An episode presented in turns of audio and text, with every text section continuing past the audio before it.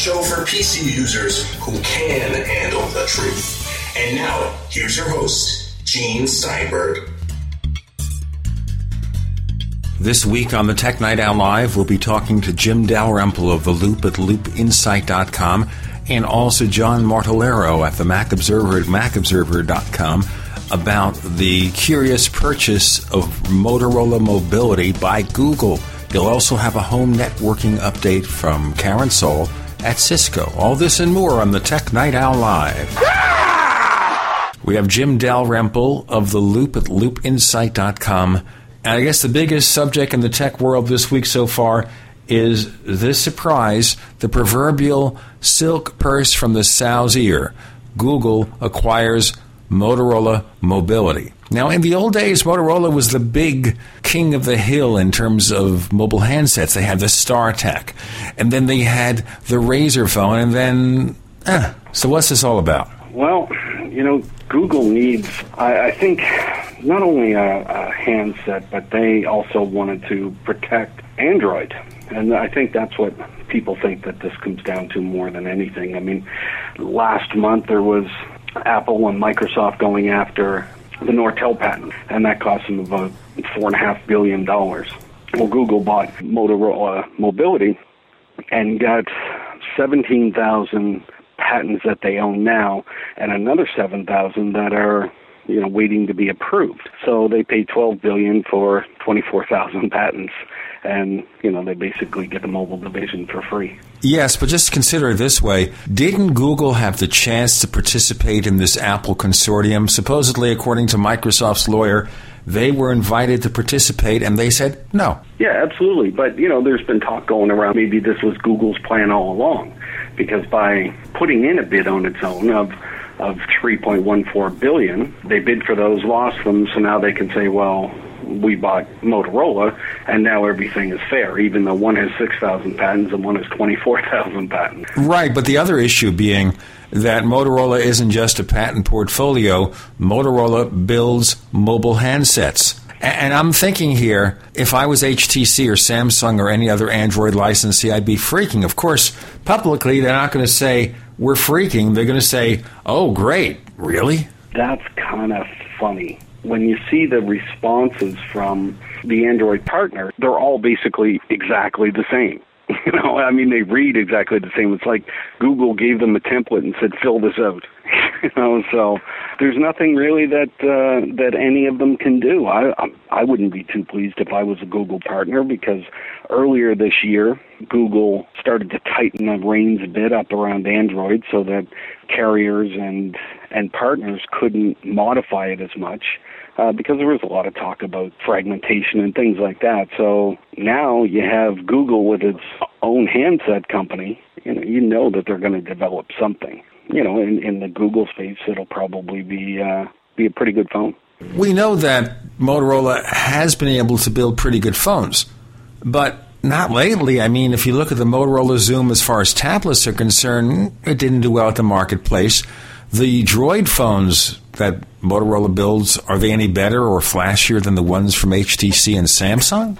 No, it seems that, that people have, have kind of lost, um, I don't know, maybe they've lost touch with Motorola or Motorola has lost, lost touch with them. Um, you know, they, like you said, they used to be uh, a really good handset maker. They used to have some some really cool things that people enjoy, but not so much in the past few years, and and they don't really sell a whole lot of smartphones, although they have you know a couple of popular ones.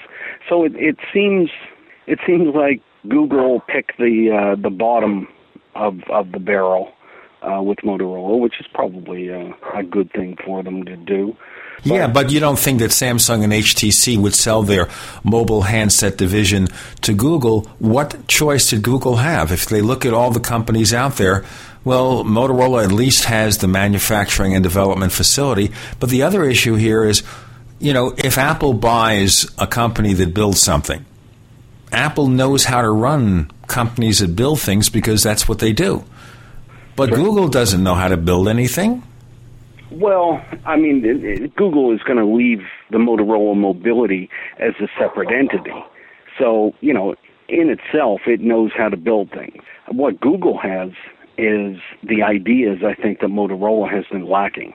And Google can go to Motorola Mobility and say, or Google Mobility, whatever it's going to be called, and say, this is what we want, and get them to build it.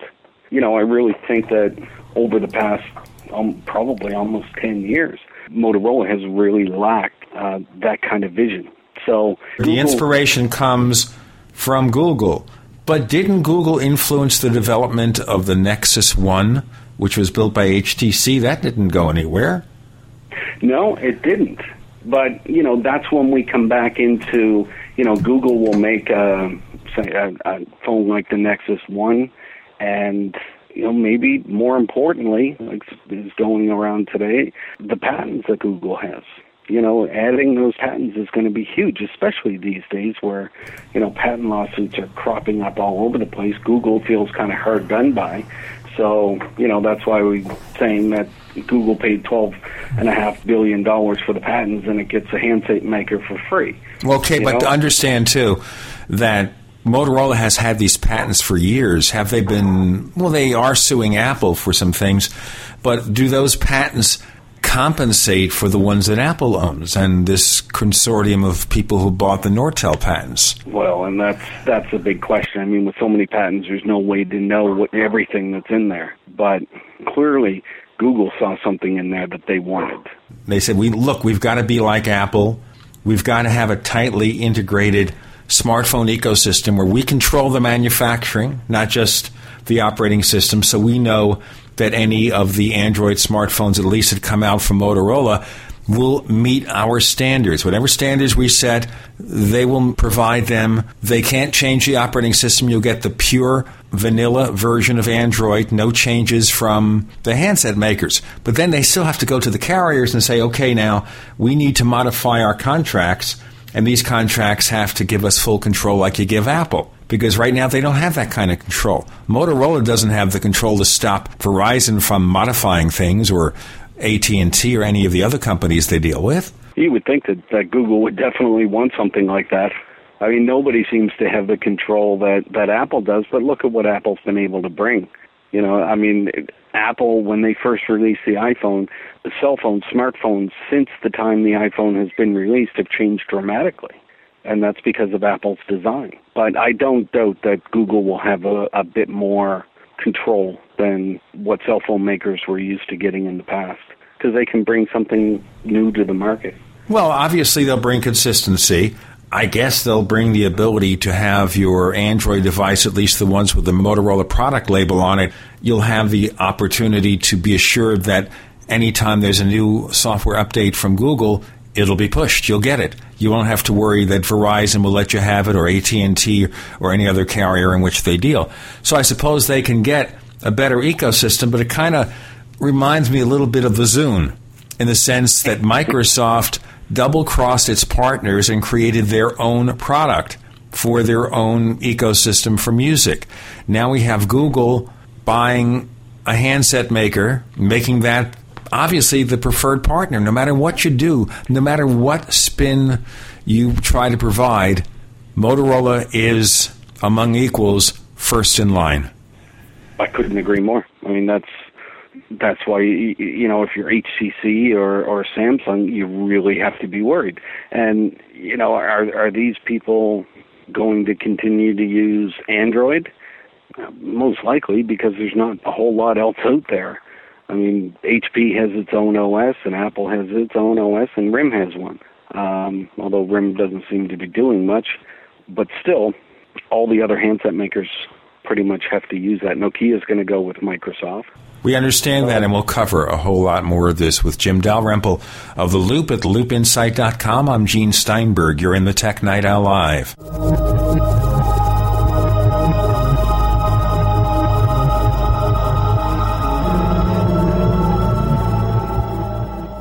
When making important financial decisions, you should always know the facts. That's why Midas Resources is willing to pay you to read the facts. Midas Resources, a team of hand-picked financial specialists with decades of financial experience who are ready to provide you with state-of-the-art, up-to-date financial services. Midas Resources offers a host of services and stands behind their products. In fact, if you call and order their free Midas report, Midas Resources will pay you.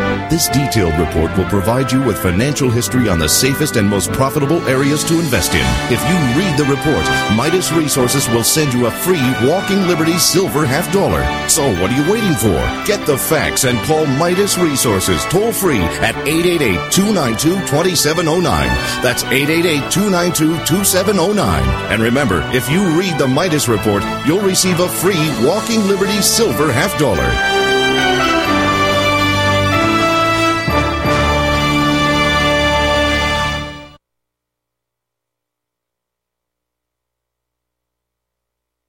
Big Berkey water filters are in high demand. Storable foods are also in high demand. BigBerkeyWaterFilters.com has always kept our focus on the Berkey water filter products, but increasingly, our customers have been asking for storable foods. After months of research, BigBerkeyWaterFilters.com now offers great tasting, long lasting, storable foods. These ready to eat meals are packed in airtight nitrogen pouches. All you do is just add water, and because they're sealed so well, they come with a 25 year shelf life.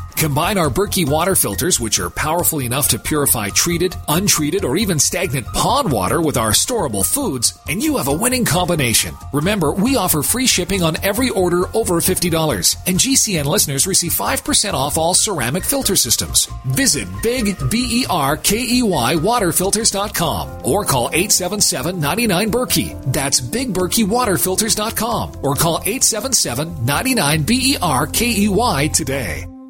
For centuries, silver has been used as a powerful natural antibiotic, and as a listener to this station, you probably already know the benefits of using colloidal silver. With so many websites to choose from, finding a reputable, patriotic company with great products at affordable prices can be a difficult task. Introducing UtopiaSilver.com. UtopiaSilver.com carries the best, most effective, and most affordable colloidal silver and colloidal gold products in the industry. UtopiaSilver.com also carries products to fit your lifestyle, including weight loss, immune system defense, cleanses, herbs, joint and bone care, and much more. First time customers using promo code GCN50 will receive 50% off all colloidal products. Visit us today at Utopia Silver, that's U T O P I A Silver, utopiasilver.com, or call 888 213 4338. That's 888 213 4338. UtopiaSilver.com, taking back America's healthcare one American at a time.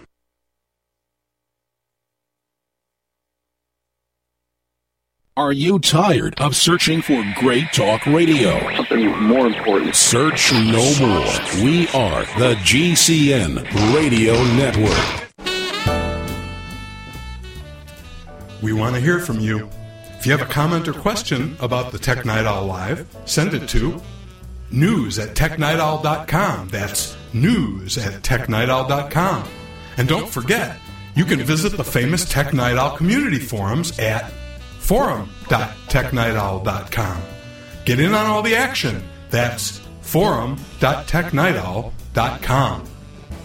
We have Jim Dalrymple of The Loop at loopinsight.com. I'm Gene Steinberg. You're in the Tech Night Owl Live, and we're exploring the decision by Google to buy Motorola Mobility, the vestiges of the mobile handset division from Motorola for $12.5 billion, all cash. Certainly, Google has the cash. Certainly, we can understand why they're doing it in a lot of senses, whether it will work or hurt the Android ecosystem because now other companies will feel double crossed. You have to think about it.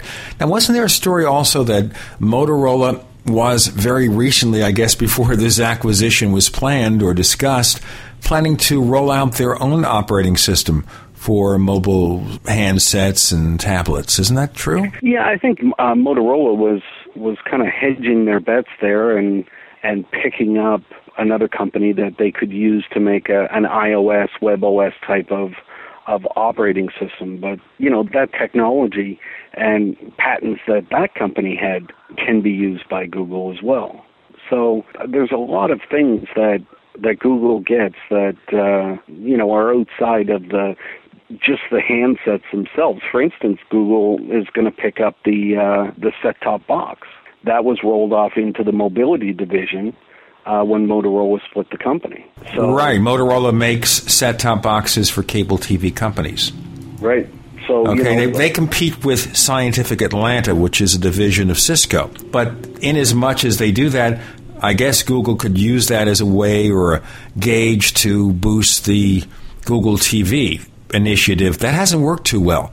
I mean, we have the situation here where Logitech was providing the Revue, and the Revue was what three, four hundred dollars, and they reduced it to ninety nine dollars because nobody wanted them. Yeah, you know, I I, I think what what these companies don't understand, or maybe they understand all too well, is that Apple has this this whole ecosystem that it's hard for the companies to deal with. Not only does Apple have the hardware, but they also have, you know, the software and the music and everything else. And you know that could be in Google's plan to try and build up that ecosystem uh, to compete with Apple.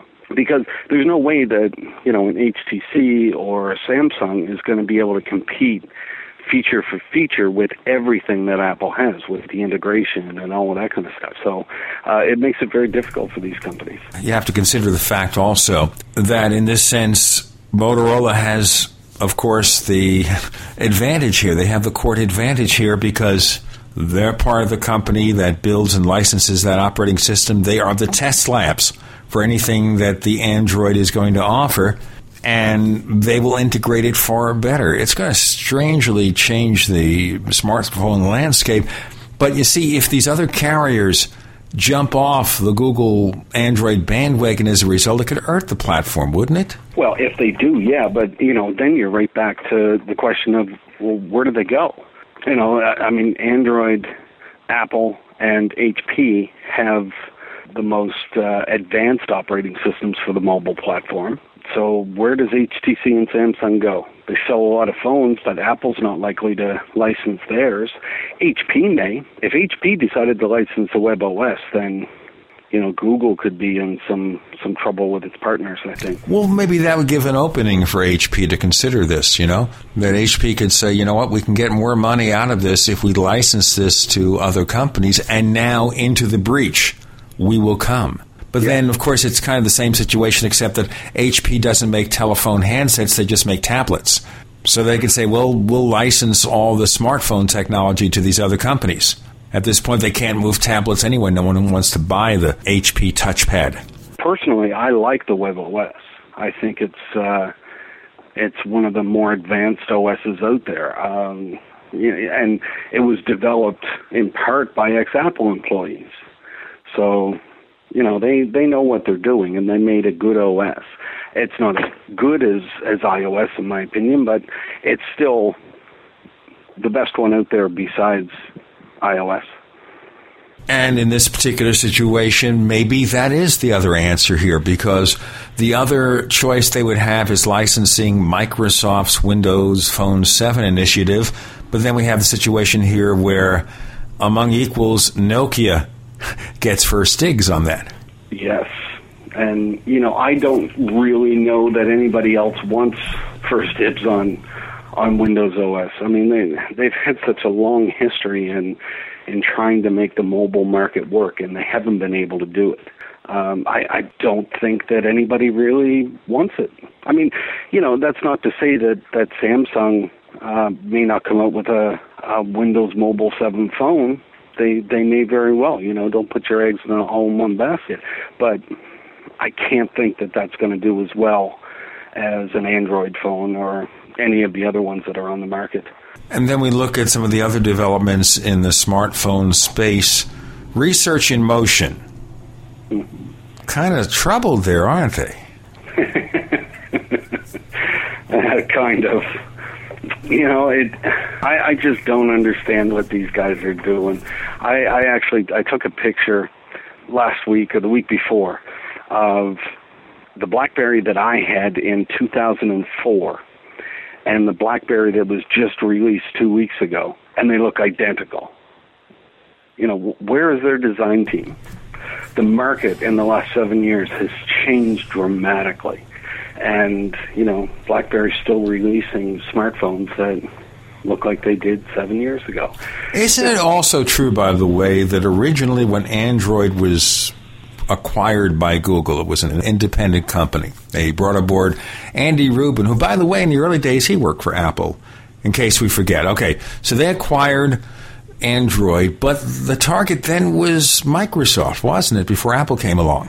Oh yeah, I mean, you know, the the targets have changed, the designs have changed, the the entire market has changed. You know, in that time, we've moved from um, feature phones, which, by the way, Motorola sells a lot of feature phones, and those are, uh, you know, what you would consider just a regular cell phone, not a smartphone like uh, an iPhone. Uh, so they sell a lot of feature phones, as does Nokia. So you know, everybody was shooting at one point for Nokia and then Microsoft with its Windows smartphone platform. So, you know, that's not the case anymore. Now everybody's shooting for Apple, and you know, I, I just wish RIM would would change. And you know, people point to the fact that RIM has come out with um, some touch tone phones and things like that, but those are reactionary products. That's just trying to appeal to people that want a um, an iPhone-like device, and you know you can't stay in the market forever by releasing reactionary products. I, I want to see some companies come up with something revolutionary like Apple did with the iPhone. And clearly you could see how design has changed since the iPhone was released. So that's what I would like to see from people, and I don't know that we're going to. Well, the other issue, of course, is just how can you change one of those devices to beat Apple at their own game? We'll get into more of this in a moment. We have Jim Dalrymple of The Loop at loopinsight.com. I'm Gene Steinberg. You're in the Tech Night Owl Live.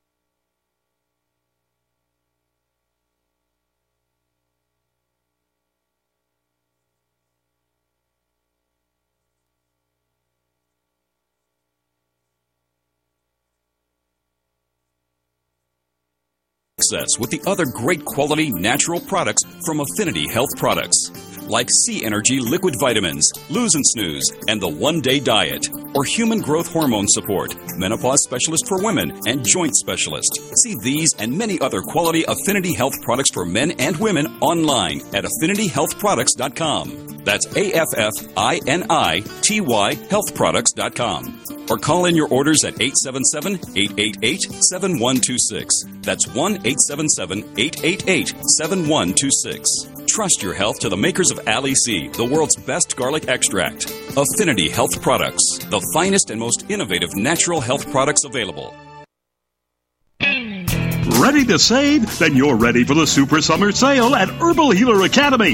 Herbal Healer has been the leader in quality natural supplements for 23 years.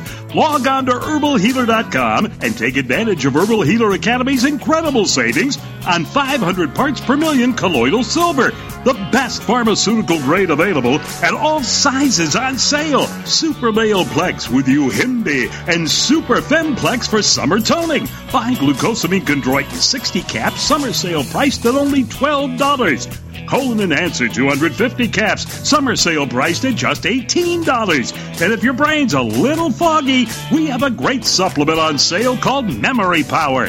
Log on and hit the postcard specials link for more super summer savings at herbalhealer.com. As always, new customers get a free catalog with first order. Herbal Healer Academy, healing the world with nature one person at a time. If you owe money to the IRS, you can't make the problem go away by yourself. But with the help of Dan Pilla, you can get your problem solved once and for all. Hi, I'm Dan Pilla. For 30 years, I've helped thousands of people solve their tax debt problem, and I can help you solve yours too.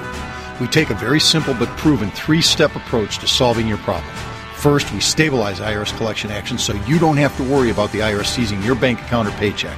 Next, we build a comprehensive plan to get your tax debt reduced to the fullest extent possible, sometimes even completely eliminated. And finally, we work with you every step of the way to get your problem solved once and for all. Call us for a free consultation. Call 1 800 346 6829. We'll work together to get your problem solved guaranteed. Dan Pilla has been protecting taxpayers from the IRS for three decades, and he can help you too. Call us today at 800 346 6829. That's 800 34 No Tax. Did you know nuclear radiation is still spewing out of the melted down reactors in Fukushima, Japan, and making its way across the entire U.S. continent, contaminating the air, water, and food? Dangerously high levels of radiation are a reality here. As a result, radiation poisoning is a distinct possibility for anyone living in the U.S. unless you do something to protect yourself. How? With liquid zeolite from RestoreYourHealthNow.com. Without a doubt, liquid zeolite is by far the best product to remove radiation from your body. It safely removes toxins toxins and heavy metals, boosts energy levels, and promotes a strong immune system. Liquid zeolite is so powerful it was used to clean up contamination in Chernobyl, yet so gentle you won't even know you're taking it. Liquid zeolite comes with a money back guarantee, but is only available at RestoreYourHealthNow.com. Learn how to get free bottles of liquid zeolite by calling 800 880 9976. That's 800 880 9976. Or go to RestoreYourHealthNow.com. That's RestoreYourHealthNow.com. The GCN Radio Network, providing the world with hard hitting talk radio. GCN. Great talk radio starts here. Live with Gene Steinberg. It's the Tech Night Owl. Because you never know what's going to happen next. We have Jim Dalrymple at The Loop at loopinsight.com, focusing first on the curious decision, kind of out of left field here, for Google to acquire Motorola Mobility for $12.5 billion cash, and therefore have, of course, the first among equals the platform for Android OS development, and then, of course, the situation at Research in Motion where they've had trouble find their way into the second decade of the 21st century with innovative products. The BlackBerry Playbook nobody wants.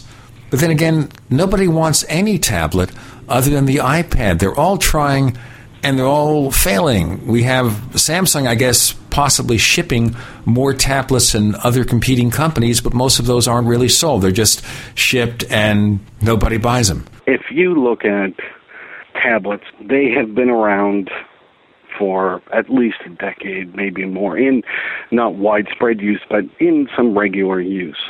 Uh, Apple didn't invent the tablet, but Apple perfected the way that we use the tablet in our current lifestyle. And you can bet that they'll continue to modify that as our lifestyle changes. And I think the, the evidence of that is in the marketplace right now. Everything that's being released looks like an iPad, just like almost everything that's being released in the phone market looks like an iPhone. Uh, the the companies, in my opinion, are afraid to make a move away from wherever Apple's going because Apple dictates the market. Well, the other issue, of course, Jim, is that it's kind of like the PC market, where all PC makers make Me Too products, but Apple change their ways. But you have that too. You have a few of the PC companies like Sony issuing designer products with generic PC hardware. Well, yeah. I mean, everybody seems to be a Me Too. I, I, it must be difficult to do business like that. I can't imagine trying to do business like that. Well, the other issue I guess we'll talk about here is the fact that despite what the critics say that more and more of these competing companies will grab market share from Apple over the iPad, it's still the iPad market which in and of itself is separate from the rest of the tablet market. Apple's in a different universe. It's not the same thing as smartphones where they're all playing in the same space.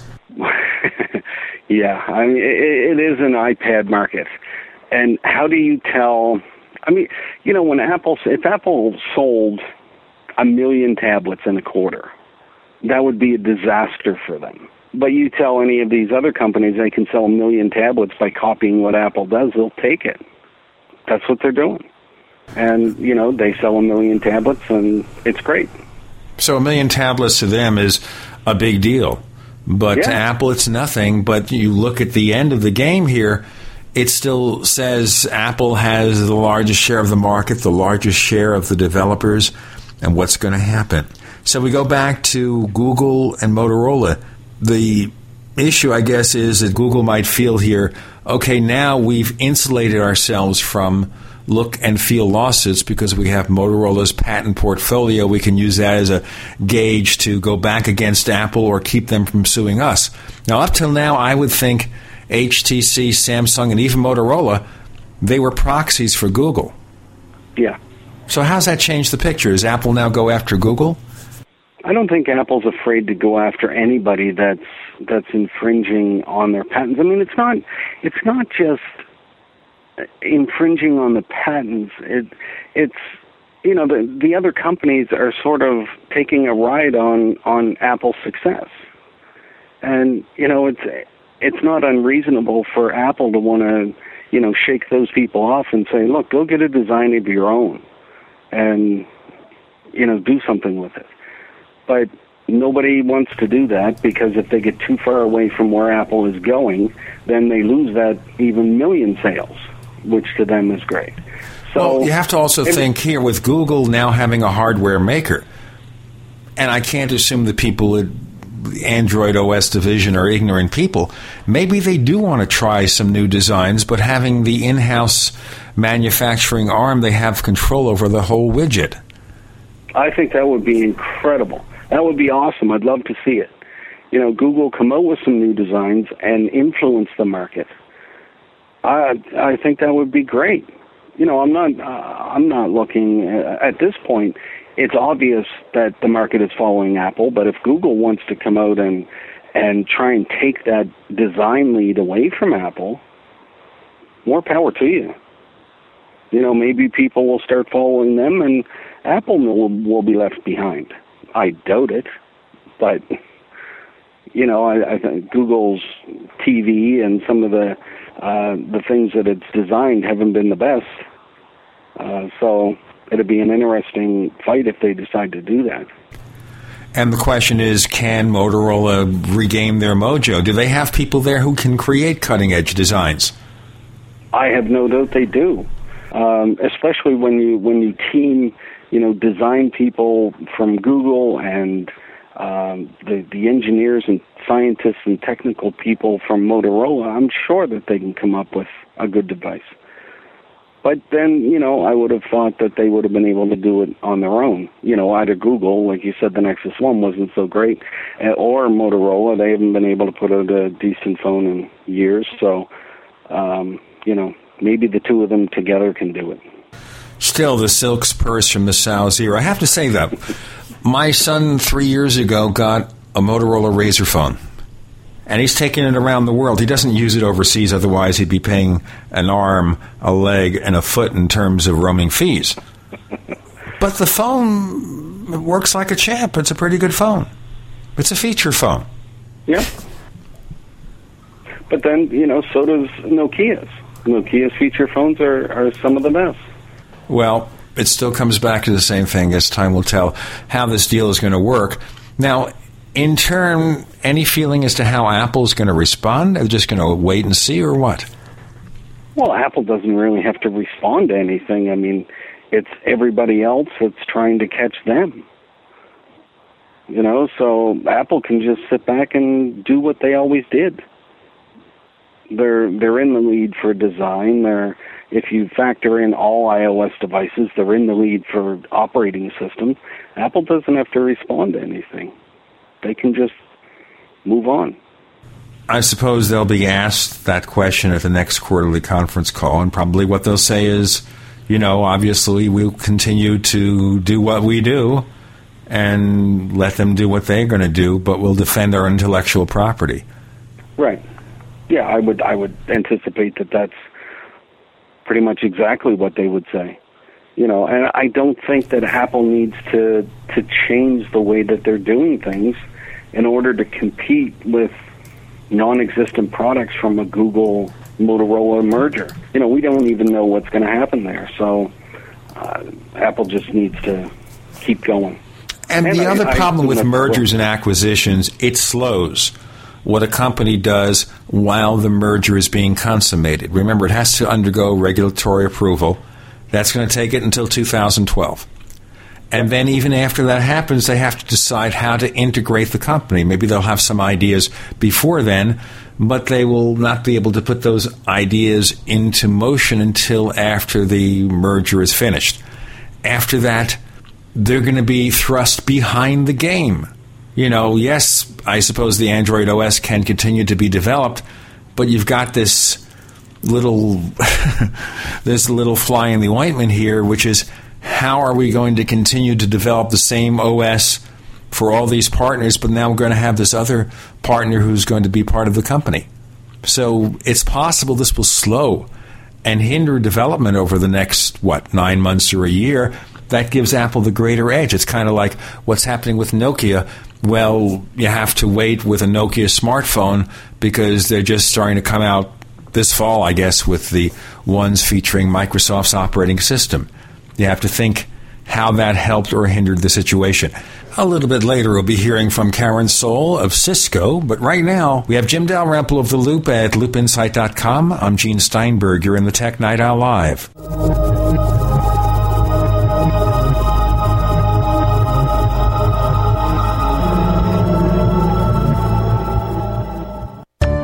You know that drinking pure, high alkaline water is one of the most important factors in maintaining high energy and vibrant health, and most experts agree that the water you drink should be at a pH level of 8 or higher. AlkaVision Plasma pH Drops, available only at alkavision.com, combine a unique formula of most alkaline minerals available. AlkaVision Plasma pH Drops alkalize your water, ridding the body of harmful toxins and acid, helping you to regain your energy and health. Alkalizing your water by simply adding 10 drops of AlkaVision Plasma pH Drops helps the body to rid itself of acidic waste increases oxygen, and raises the pH of your body to optimal levels. And bacteria and viruses cannot survive in an alkaline high pH environment. Order your bottle of AlkaVision Plasma pH drops for only $29.95 at alkavision.com. That's A L K A vision.com or call 269 409 1776. 269 409 1776. Alkalize your body, supercharge your health at alkavision.com.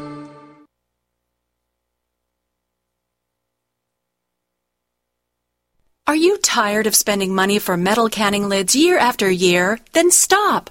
Stop buying metal lids and get Tatler reusable canning lids. Made of USDA and FDA approved food grade plastic, Tatler canning lids let you safely store emergency preparedness foods for years. Traditional metal lids are single use throwaways that contain BPA, but Tatler canning lids are indefinitely reusable and guaranteed to last a lifetime when used as designed for home canning and contain no BPA. Tatler lids are dishwasher safe, perfect for standard pressure or water bath canning, eliminate food spoilage from acid corrosion fit standard mason jars and are proudly made in the USA. Place orders by phone at 877 747 2793 or go to reusablecanninglids.com.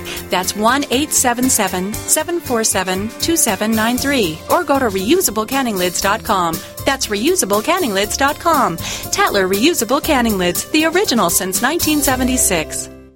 Positive results from satisfied customers of Heart and Body Extract continue to pour into our website, hbextract.com. This is Al from New Jersey. One day I saw your ad for Heart and Body Extract, and it mentioned that it would help me with angina, so I decided to order. I figure I had nothing to lose. Heart and Body Extract supplies your body with everything it needs to balance itself and maintain optimal heart and circulatory health with no negative side effects. I took the formula three times a day as directed, and I kid you not, within four days, my angina pain was completely gone. Order HB Extract by calling 866 295 5305 or online at hbextract.com. That's 866 295 5305 or hbextract.com. I could not believe it actually stopped the pain. Heart and Body Extract actually works. This is just an amazing product. Even the numbness in my hands is completely gone. Heart and Body Extract for a long and healthy life.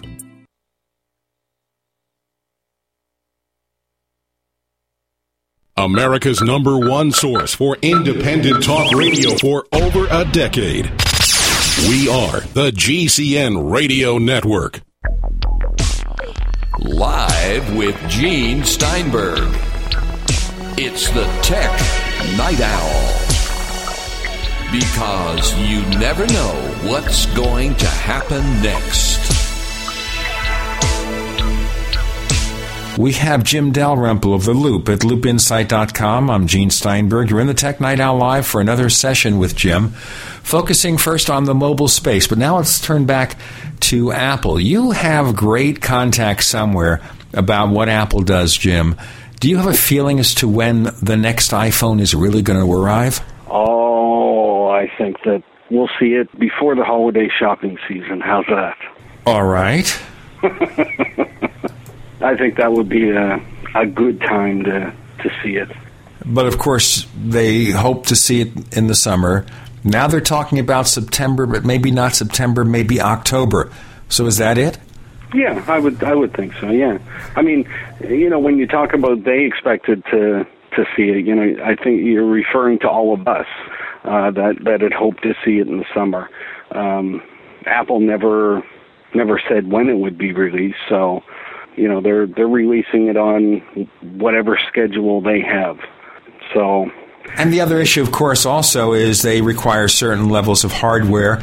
They have to make deals with the various component makers. And I guess conceivably it could require certain amounts of time for those contract manufacturers, the component makers, everything to come up with the parts they need. Those parts may not be available in quantities of 20 or 25 million per quarter. As of June, they might be available in September or October.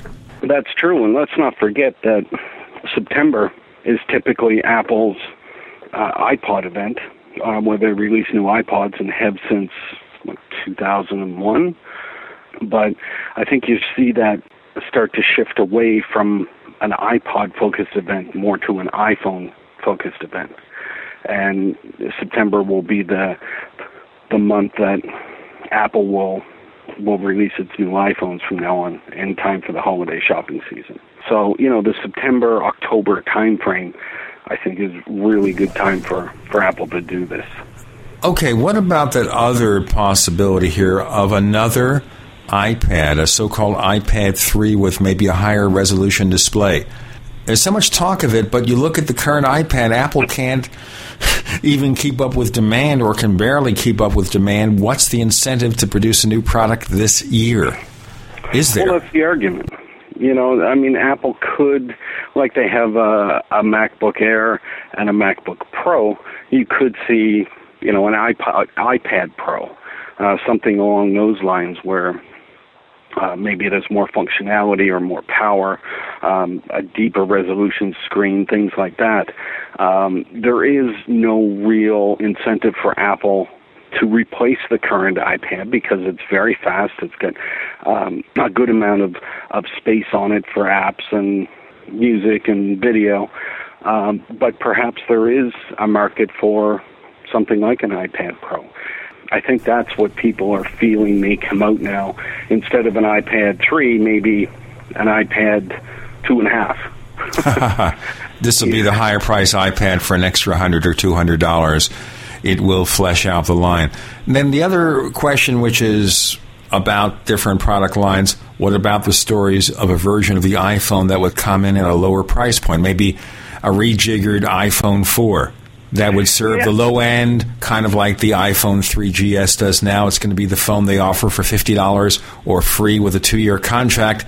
Then you have the full featured iPhone you know, 4GS or whatever, or iPhone 5, which is the one that commands the full price. Yeah, I mean, there's been there's been a lot of talk about things like that. There's all been talk about the cheaper iPhone serving the pay-as-you-go type market, uh, which is supposedly, you know, pr- pretty profitable.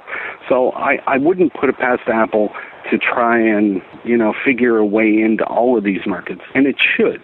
If it can bring a cheaper iPhone to uh, those markets and those people, why not?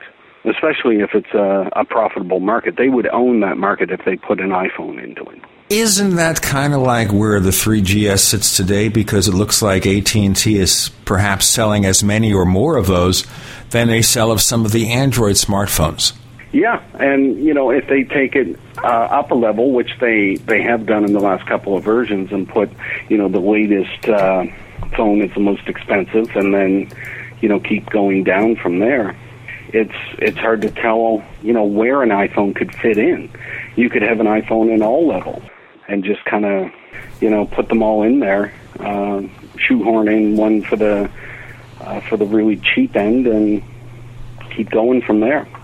Now, looking at the picture for the next year or so, while the deal with Google and Motorola is being dealt with, you don't expect to see things change very much, do you? No, no, not not in the the short term. I mean, I think now you're gonna have to start looking at the the deals that will go on in the patent race.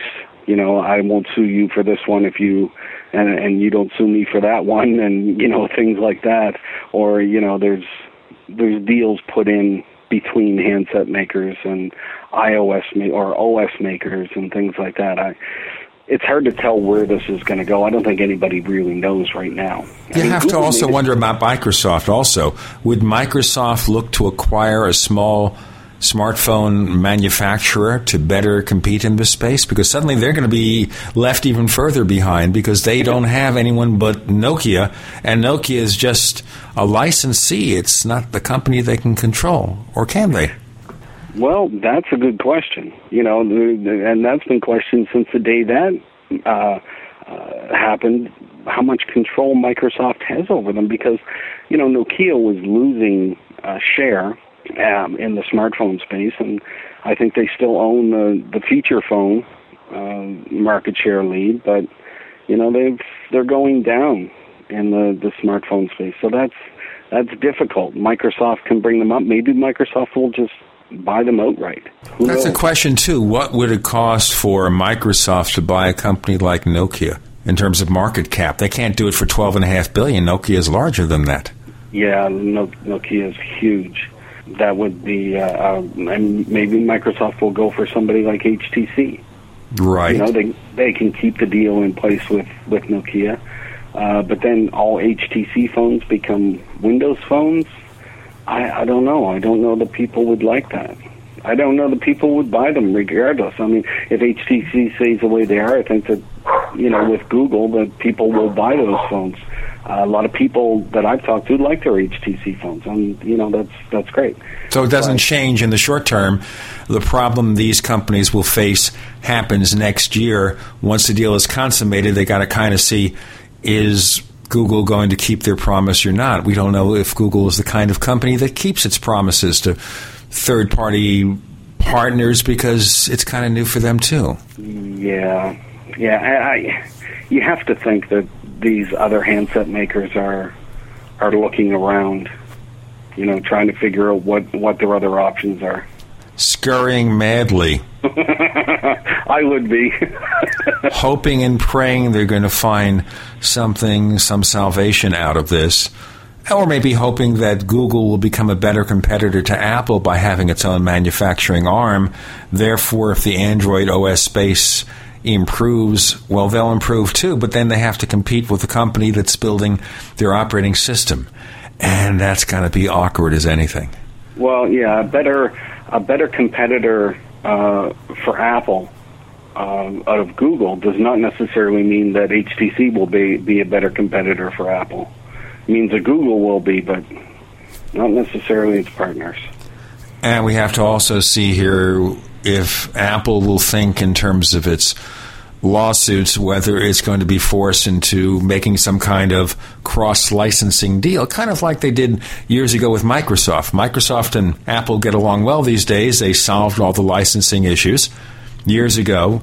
No more problems. Maybe they'll have to do it with Google. And it'll be a free market in the sense of competition. We don't have to worry about the lawsuit of the week anymore. The lawsuit yeah. of the week club will disappear. I mean, whatever you think about all the platforms, these lawsuits over patents got to be getting old real fast. It's expensive for everyone, win or lose. Nobody knows where they stand. Apple knows. Google has got to question it because they still have the lawsuit out there with Oracle over Java, which is a basis of the Android OS. It's got to be confusing.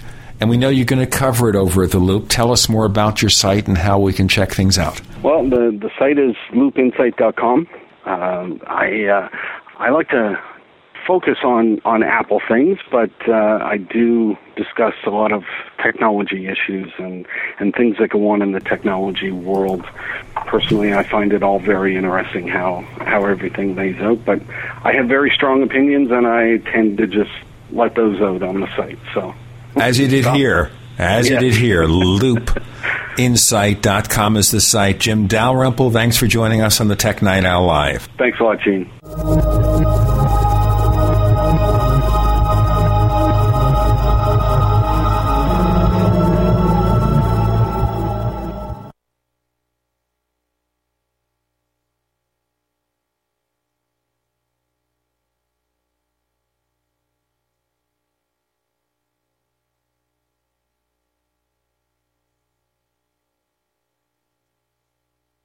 Extras that we've made or from what we need to exist, and now impinges on us and bears down on us and weighs us down. So what's what's the final outcome going to be on this, Meg? Real quick.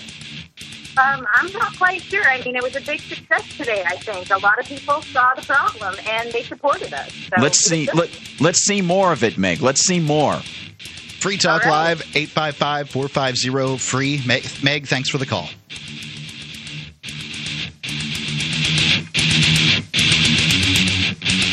Hi, this is Ted Anderson. If you own an Apple iPhone and love to listen to your favorite programs on GCN, I've got good news for you. I'm proud to announce that GCN has a brand new iPhone app available for our dedicated listeners at GCNlive.com. Listen to your favorite hard hitting GCN programs live or on demand right on your iPhone. And the best part? The GCN iPhone app can be yours absolutely free. Download the iPhone app today by clicking on the banner at GCNlive.com. Again, that's GCNlive.com. We, the people grow cotton, weave fabric, engrave ink, embed strips and fibers to protect from counterfeit, then carting to a private bank, having it lent back at interest, forcing taxes to service debt. This capitalism, or was Jefferson correct when stating a central bank issuing the public currency is a greater menace to the liberties of the people than a standing army? Ted Anderson, I'm placing a free silver dollar in a book that explains our monetary system. Call for your copy, 800 686 2237. It's time to understand the system. Call 800 686 2237. That's 800 686 2237.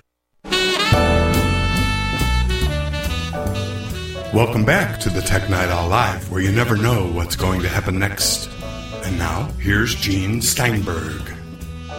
From Cisco, the network people, Karen Sohl joins the Tech Night Owl Live with Gene Steinberg, and we're going to focus on home networking about a new product they have and also about preparations for back to school. Now, in some parts of the country, like here in Arizona, we're back to school already, you know as you probably realize. But in other parts, they're just preparing for it. So when it comes to networking, Carol, at home, what do we need to know to prepare our sons, daughters for the back to school experience? Well, as you know, um, all the kids want the latest and greatest and the coolest tech tech toys as they go back to school. And just getting ready from at least a home perspective, you you want to take a look at your your home network that you may have now, or if you don't have one and are considering getting a a home network, which includes like a wireless router. There's a couple things to think about. Uh, there are a few routers on the market that are called Wireless G, and they're also the latest wireless N technology. Well, is called Wireless N. And the difference between both of them is the Wireless N is going to give you speeds up to 450 megabits per second, which is really quite fast.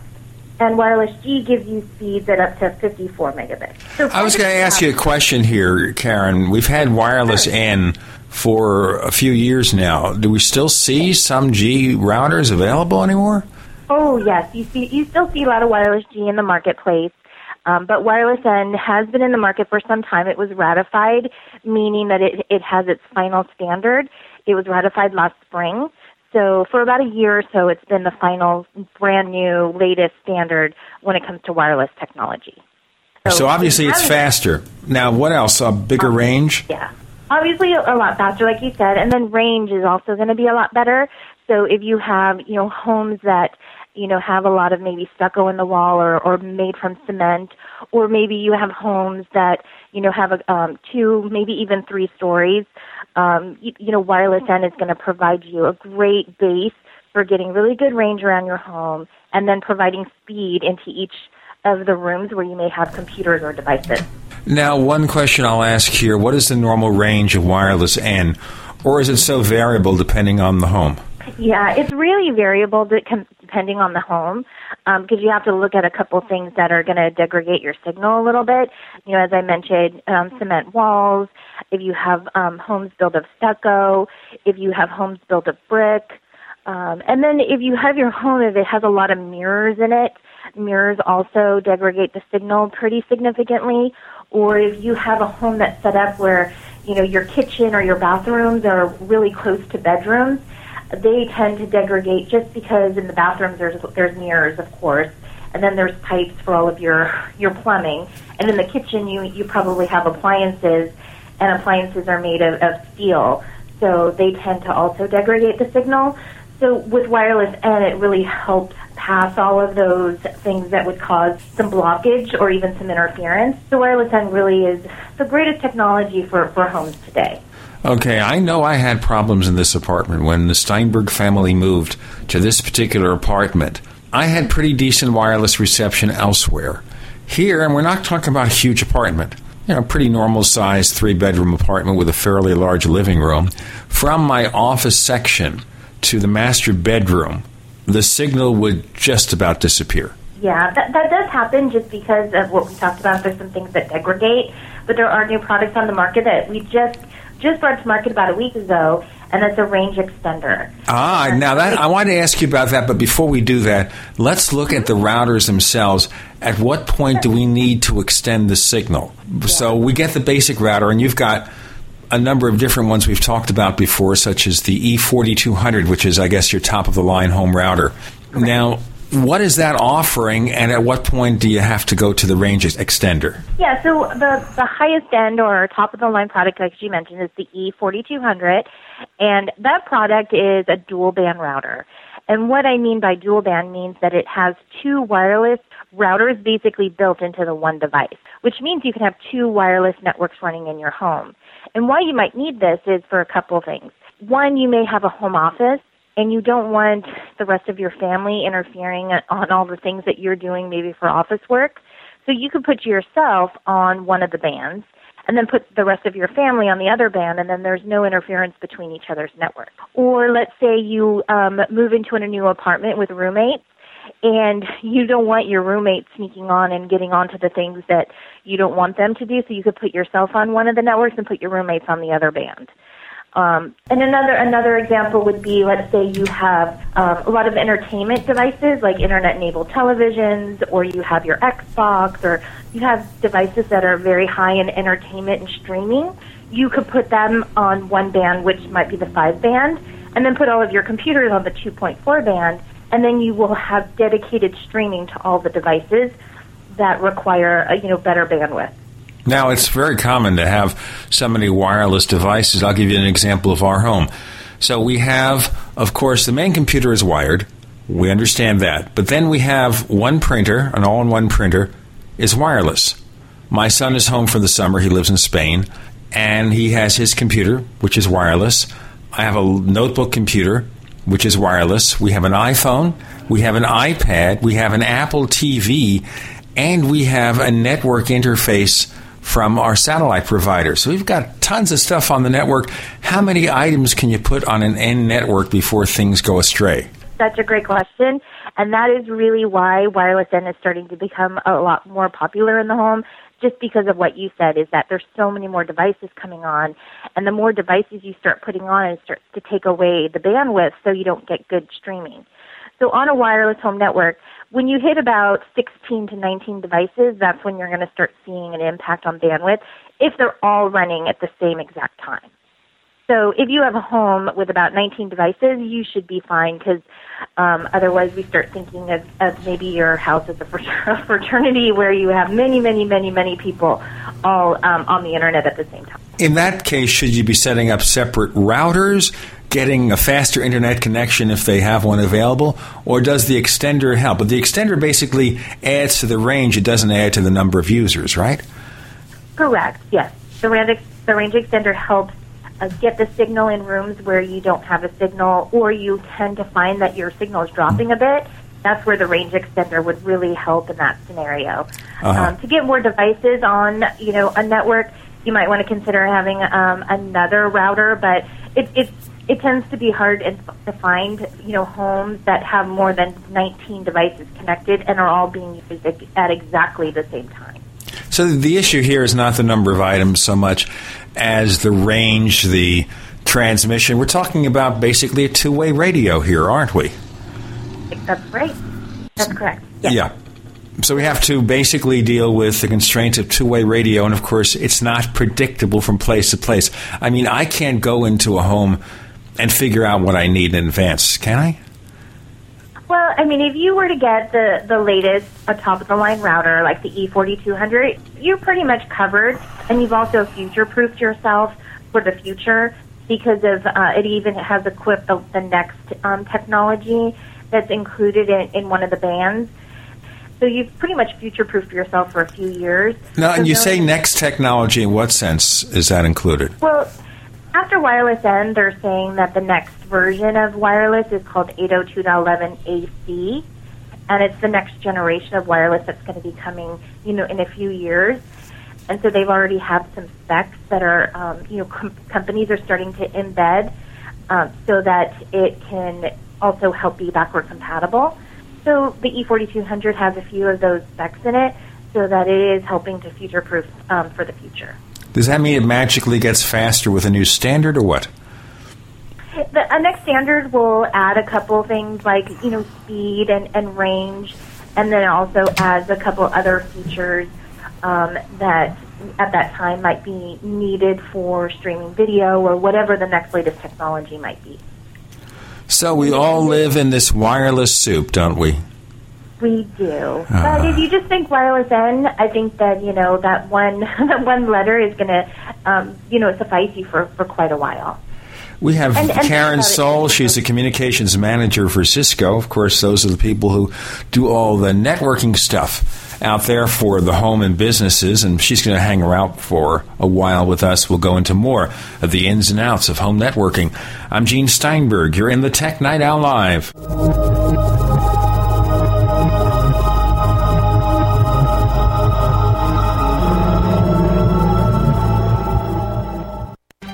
Gold isn't for you? Ted Anderson, president of Midas Resources, one of the world's premier gold and precious metal investing firms. I get it. You wouldn't buy gold if you believed that the government is doing a great job, that the Fed will stop handing out trillions of dollars like bailout candy, that Social Security would be there for you. That's not what's happening. You might even pass on gold if the stimulus package wouldn't fuel inflation, or that the dollar wouldn't lose value, or that your retirement would be secure. If all looks rosy to you, then now is not the time to buy gold. For the realist, there have never been more sobering reasons to diversify with gold. Since 2001, the US dollar index has tanked 30% while gold has risen 300%. Right now, savvy investors are adding gold to their portfolios. You should too. Find out what they know. Call us and I'll send you 10 reasons why gold will do very well free. 800 686 2237. 800 686 2237. That's 800 686 2237.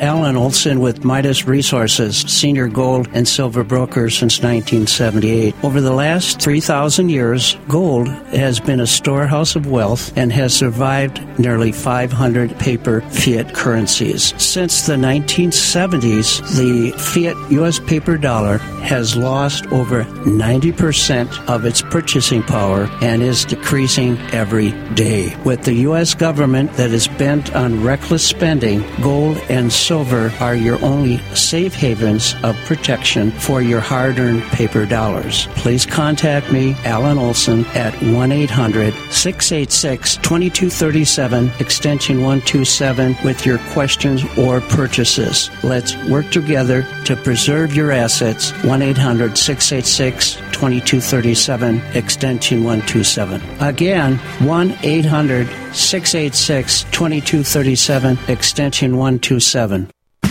Local Army Navy surplus stores are hard to find these days, but not military issue supplies. They're right here online at mainemilitary.com. That's right, just like the state. M A I N E military.com. We have everything for true total preparedness. Mainemilitary.com is not a typical website. It has much more than your old surplus store.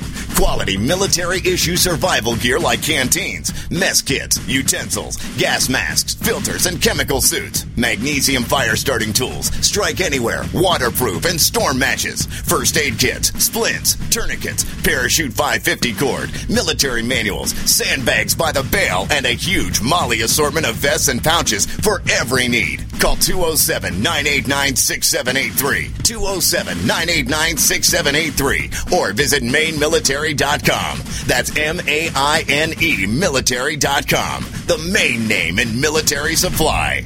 What nutrition are you missing that's leading to the four major diseases cancer, arthritis, heart disease, and Parkinson's? There are at least 80,000 medical studies that show a lack of the protein glutathione to be linked to cancer, heart disease, Parkinson's, macular degeneration, lung disease, digestive diseases, diabetes, Alzheimer's, ALS, rheumatoid arthritis, and lupus. In all, at least 68 diseases. What is the number one food by which your body is most empowered to increase its glutathione production? It is undamaged whey protein from grass fed cows. One World Whey is truly the first undamaged whey protein powder on the market. All other whey proteins are damaged by heat, chemicals, and filtration.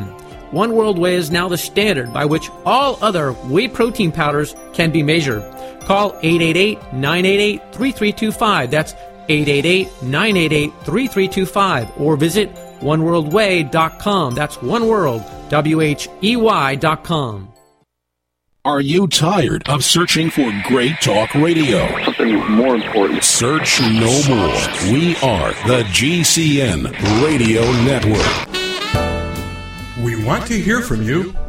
If you have a comment or question about the Tech Night Owl Live, just send it to news at technightowl.com. That's news at technightowl.com. And if you want to catch up on past episodes, we have hundreds of shows for you to download direct from technightowl.com slash radio. That's technightowl.com slash radio. Or check us out at iTunes. We have Karen Sohl. She's communications manager for Cisco. We're focusing on the ins and outs of home networking.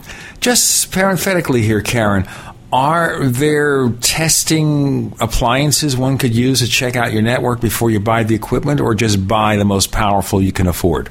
you know, there's really nothing that you could test out. I think that when you walk into a retail store and you see all the different types of routers there, you're going to see different, you know, costs anywhere from, you know, say $59 up to $179. And each one, you know, has different features in it. If you get the, t- the highest price one, you're obviously getting, you know, all the latest and greatest, newest features and functionality, functionality in the router. If you go for a, real, a lower cost one, you're just going to get the basic um, technology, which you'll get the speed, but you may not get all the additional amplifiers that give you additional range, and you may not get some, you know, other features. So you have to decide how are you using your home network? Are you just using it for internet surfing, for connecting your laptops, or are you a pretty heavy user where you are streaming video over your TV and, and downloading um, movies from Netflix? Are you a big online game player? Do you have a media server? Are you using your tablet quite often? So if you are doing all of these things a lot, you might want to consider getting a router that has all of the speeds and feeds that are included. Now, the important thing to mention here is that the N standard is an international standard. So it doesn't matter if your computer is from Apple, from Dell, it doesn't matter. It's an international standard. All these devices should communicate with one another. Now, there's another thing here, especially in an apartment complex like I live, where you have neighbors around you, and of course, they all have wireless networks of one sort or another. What about the prospects of interference? Their wireless network is interfering with your ability to get your wireless networking working at top efficiency. That's a good question, and it's something to you know to take a look at in terms of security. Even wireless N runs off of two bands. It runs off a 2.4 gigahertz band, and it runs on a 5 gigahertz band. If you have dual band, if you just buy a regular or or a single stream wireless N router, it's going to be on a 2.4 band. And yes, there are devices that are in your home that run on that same band, like microwaves, garage door openers, baby monitors, those kinds of things. Those devices could interfere with your wireless network if they're being used or within a very close proximity of where your router is sitting in your home. So you want to, you know, take a look at that and make sure that, you know, your router is not sitting right next to your microwave or you, maybe your baby monitor, you don't want that sitting right next to your router. So just be, you know, aware of that and not putting other devices that are close to the router because they could interfere with. Now, in our example, there was one item I left out of our home networking configuration. We have a wireless alarm system, and we got wireless because the people who own this development didn't want us cutting into the walls to set up an alarm. So we got a wireless alarm. Guess what? It's Wi-Fi. Okay. So there's more things there. Can, and I didn't know, by the way, and I'm glad you mentioned this. The microwave, the family microwave in the kitchen, that's on the same band. yeah, it, it has, does interference on 2.4 gigahertz band. So, so yeah, so that's why I was saying don't put your microwave and your router right next to each other. Before we go into the new extender, I want to talk about tuning up your wireless router. And you have something called Cisco Connect, so it helps you set up your router from scratch. And it takes you through all the automated stuff. And the first thing that you do, which I like, and a lot of other companies don't do this, and I have to caution our listeners that Cisco is not a sponsor of this show. I use their products. They're not sponsor the show. If they wish to join us, we're always happy to welcome them. But seriously, the point is here is that as part of the setup process, it gives you a strong network name, a unique network name, and a strong password. Explain why this is important to people. Yeah, that is very important because in the old days, when we were selling routers, when we shipped the product, it was defaulted to a password. And that password, as probably everyone knows, if they have an older Linksys router, that password was Linksys. So if somebody were to go buy a house and were to do a search for network, they would see a Linksys network show up. So that means that all of the settings and all the security and passwords that were set in it when you bought it out of the box have not changed. That means anyone can come by your house and probably get into your network. So even if you just change the name from Linksys to something you can remember, you know, something you know unique or different, then they're not going to know that it's all those default settings and those default passwords. Which is why now with Cisco Connect, when it comes out of the box, it automatically resets the default to a new network name, and then it also changes the password. So anyone that's coming by your house will have no idea what the passwords are, and then they would have to spend, you know, years sitting outside of your house trying to hack into it. So it's a really cool feature that's going to protect you, and you can feel really secure knowing that your wireless home network is safe from, from hackers. Now, let me tell you, as you were talking on my iMac, I brought up a list of the local Wi Fi networks. I have our Wi Fi network with a unique name, I have one with a number. I have one with a name. I have one which says something about Apple that we can't say because this is a family radio show. And you know, there's total freedom to name your network what you want. You know, right. you're not going to have the network police from Cisco or from some other company come and say, "No, you can't use that name." I did see one network called Linksys. Shame on them. Correct. Yeah, Yes, we- that, that, that network should change their default passwords and change that Linksys name to something different. And Oh. that will give them the security they need to be secure.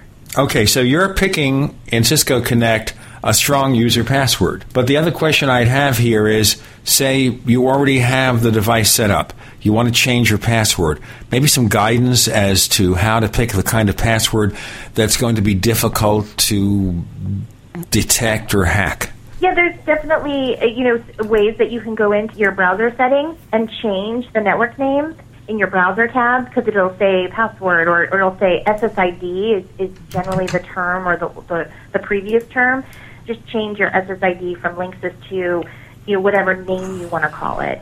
And then in the in the settings tab, just go in and change the different passwords. So that you can do it through your browser tab, which is in the setup um, tab of your router. Now, there's another issue, too, of course, about picking a password. It's also the way you encrypt it. In the old days, you had different protocols that were fairly easy to break into. Now you have WPA2. What's all this stuff mean? Yeah, so the WPA2 is the latest and greatest, you know, really highly secure protocol for keeping others from being able to hack into your home network. So WPA2 is the strongest security that's out there. All of Linksys routers have WPA2, and I think even if you were to buy any other brand that has wireless N in it, you're going to get WPA2. As long as you make sure you use the passwords or change the passwords, you will be safe from, from having hackers hack into your network. Now, I understand, too, I realize that a lot of you have really old routers. Maybe the router's still working and you bought it five years ago.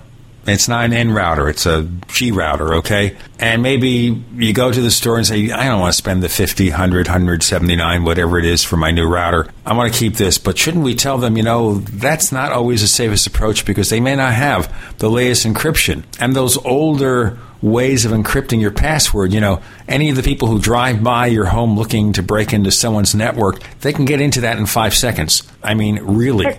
Yeah, it is a lot easier if you have older routers, which is why it's really important that if you do have older routers, you want to change your passwords every six months or so, or or even every three months if you really want to make sure that n- nobody's getting in there. We have Karen Sohl, Communications Manager for Cisco. I'm Gene Steinberg. You're in the Tech Night Owl Live.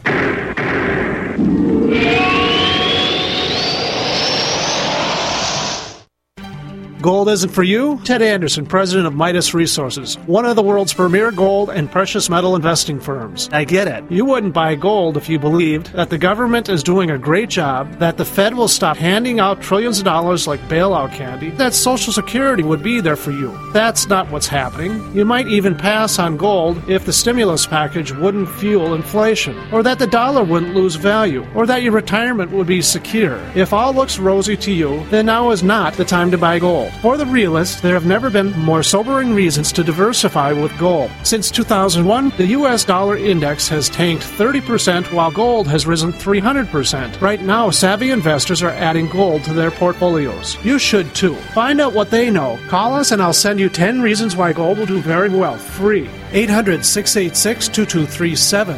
800 686 2237. That's 800 686 2237. Before you throw away your used batteries, you need to listen to this. Now, going green can save money. Go green and save money by giving life to your used batteries by charging them with the Renaissance Charger. The Renaissance Charger uses a new revolutionary battery charging technology that effectively extends the life of new batteries and gives new life to used batteries. Invented by legendary audio genius John Bedini, this unique and patented charging system rejuvenates the electrochemical plate structure in the battery without additives, increasing capacity and maintaining cell integrity. Renaissance Charge offers a full line of products made in the USA for all types and sizes of batteries. Find out why our customers tell us the Renaissance Charger is the only battery charger they will ever use. Save your money, save the environment. Visit us online at r-charge.com. That's r-charge.com or call us at 208-772-4514. That's 208-772-4514. Be a part of the revolution today. If you owe the IRS money you can't pay, then listen carefully because you already know that the problem won't go away by itself. You can get help today from the leading tax expert in the country, Dan Pilla. Hi, I'm Dan Pilla. The IRS isn't going to just forget about you. Right now, the IRS is hiring thousands of tax collectors to go after delinquent accounts just like yours. That's why you need to take action today, and I can help. I take a simple but proven approach to solving your tax debt problem. First, I stabilize collections so you don't have to worry about wage and bank levies. Next, I build a detailed plan to get your debt reduced to the fullest extent possible, sometimes even eliminated. Finally, I work with you every step of the way to get your problem solved once and for all. So call now for a free consultation. Call 1 800 346 6829. Dan Pilla will solve your tax problem, guaranteed. He's helped thousands of people and he can help you too. Call us today at 800 346 6829. That's 800 34 No Tax. Did you know nuclear radiation is still spewing out of the melted down reactors in Fukushima, Japan, and making its way across the entire U.S. continent, contaminating the air, water, and food? Dangerously high levels of radiation are a reality here. As a result, radiation poisoning is a distinct possibility for anyone living in the U.S. unless you do something to protect yourself. How? With liquid zeolite from RestoreYourHealthNow.com. Without a doubt, liquid zeolite is by far the best product to remove radiation from your body. It safely removes toxins toxins and heavy metals, boosts energy levels, and promotes a strong immune system. Liquid zeolite is so powerful it was used to clean up contamination in Chernobyl, yet so gentle you won't even know you're taking it. Liquid zeolite comes with a money back guarantee, but is only available at RestoreYourHealthNow.com. Learn how to get free bottles of liquid zeolite by calling 800 880 9976. That's 800 880 9976. Or go to RestoreYourHealthNow.com. That's RestoreYourHealthNow.com. The GCN Radio Network, providing the world with hard hitting talk radio. GCN. Great talk radio starts here. You never know what's going to happen next while listening to the Tech Night Owl live with Gene Steinberg. Karen Sohl from Cisco, where she's communications manager, is telling you about home networking. And it's not just selling Cisco products, it's advice on what to do regardless of the router you chose, how to set it up for maximum efficiency. And I kind of think, though, because routers are not expensive compared to the safety they provide, if you got a five year old router from any company, just put it in the closet and buy a new one, don't you think? Yeah, I mean, maybe it's time because what if you brought home a new tablet, or maybe you brought home a new sm- smartphone, or maybe you just bought an internet-enabled television? Like, it, you should think of your router being as new as the latest other device that you just brought into your house. And the reason why I say that is because if you are buying these new other gadgets, they're going to have wireless N built in. And if you have all of your devices working with a wireless G router, those devices are going to only be working on wireless G speed. And if you just bought, you know, a beautiful new tablet, you want it to be running at the fastest so that you could take advantage of all of the features that the tablet's providing you. So yeah, like you said, I mean, you can get a new N router for $59 and, you know, if you're thinking, oh, I don't want to set it up or I don't want to spend the time, you know, technology has changed so much in five years that you know, when you bring home the router, it basically sets it all up for you. So it should only take about five minutes for you to get up and connected and going. So here's the situation: you're spending five hundred dollars for the tablet. Or more, depending on the storage capacity. And, you know, tablets, except for the recent discounts in the HP tablets, mostly are $500 at the entry level. You go up to eight or $900. You buy a new computer, Mac or PC, you're spending $500, $1,000, $2,000 you know, a router is a pretty trivial expense compared to that. And, and you think about it, it's really the plumbing for your house, for when it comes to your network.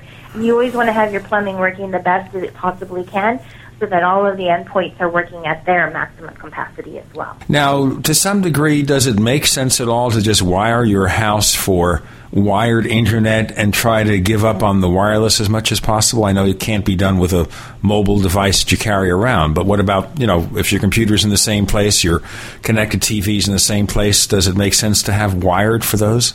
Yeah, I mean, if you have a new home and it is wired for, for Ethernet, it's always great to take advantage of that. But if you're on laptops, you know, devices that are a little bit more mobile, you still have to plug it into the Ethernet cord, and so that doesn't really give you mobility. So, you know, having a wired network and then also having wireless at the same time gives you the convenience and the flexibility of, of choosing depending on what device that you're using in the house. Now, today, of course, wired networking is still faster, but there's a point with future standards where wireless would be just as fast. Absolutely. I mean, when you're getting speeds up to 450 megabits per second now, it's about half the speed of Ethernet, or gigabit, I'm sorry.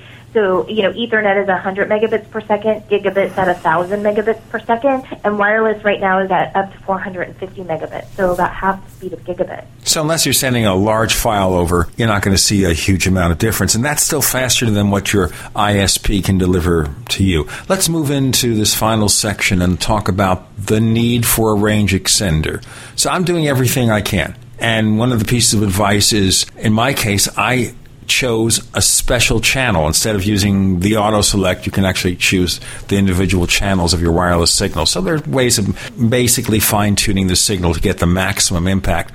It still doesn't work. You got to have that extender. Where's that point begin? The great thing about the new range extender is when you bring it home and you plug it in, it'll actually give you a diagnosis of where the best place is to put that range extender in your house. So it'll tell you, oh, it should go here. And then all you do is you walk over to that location and you just plug in the power. And because it has um, a technology button that they called Wi-Fi protected um, setup, you press that button and then you press the button on the router and then it configures it all in the background. So it just takes moments and then it puts it in the right place. So now, in those rooms where you were getting drop signals or you didn't have any access at all, um, the range will now get into those places. Now, ideally, if you're setting up something like this, it's going to be picking up your signal and then expanding it. It's almost like a cell phone network where it hands it off from network to network.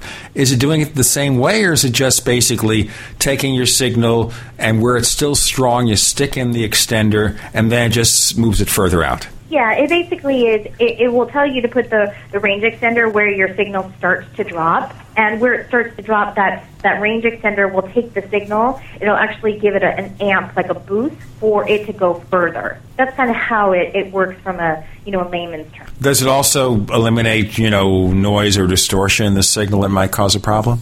Yeah, so if you're getting degradation and stuff like that in those areas, it'll help push through so that you can get the range in, in, in that area too. So if you're reaching a situation, though, say for example, you're in the living room or the master bedroom, and you're watching the Netflix stream. We all watch Netflix, although I don't know with the new Netflix pricing, maybe some people will be choosing other methods.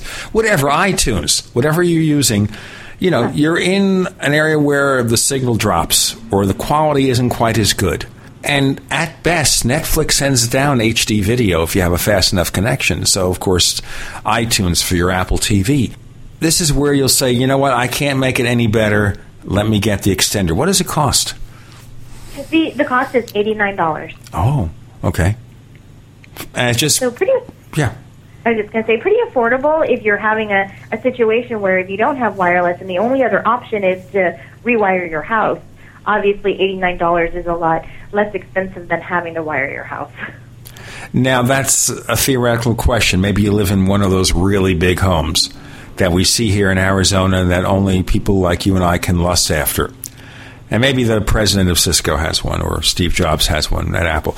Seriously, you're in the position here where the one range extender helps, but now you have that guest house It's not making it. Can you put two extenders on?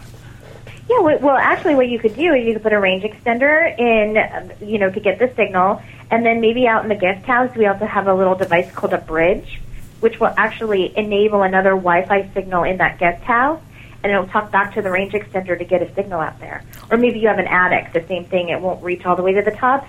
You can put the bridge in there, and it'll give all the devices in that room uh, a wireless connection. Is an attic a decent place to stick a router or an extender?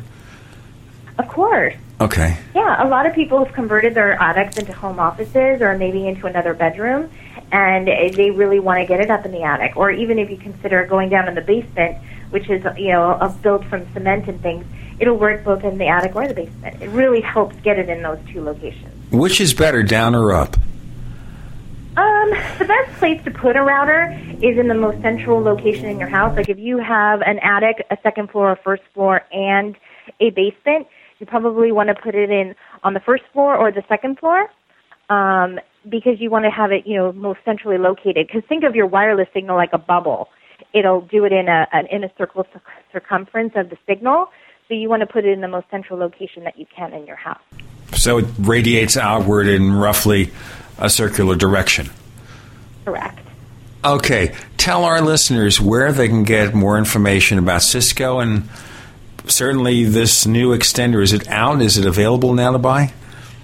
It is. It, it just became available um, late last week, and it's available at all the major retailers in in you know America, everywhere from Best Buy to to Walmart to Staples, you know all the major retailers.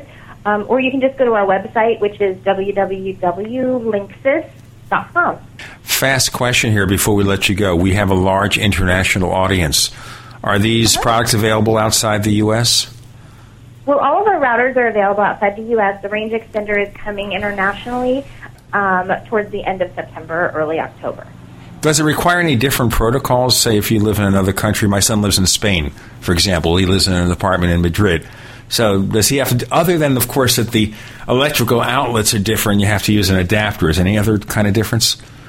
No, there's no difference. It's an international standard, like you said, so it won't matter if it's being used here in the States or internationally, except for the power outlet, which, of course, you can get those little connections that will connect, or you can just buy the, the right country version. Right, or you can get the adapter. My son got one, I think, at Radio Shack for like $15. That's how you do it. Karen, again, it's linksys.com? That's correct. Okay. Karen Sohl, Communications Manager for Cisco, talking about the Linksys router products, linksys.com. Thank you so much for joining us this week on the Tech Night Owl Live. Uh, Thanks so much for having me. Coming up next, we have John Martellaro of the Mac Observer.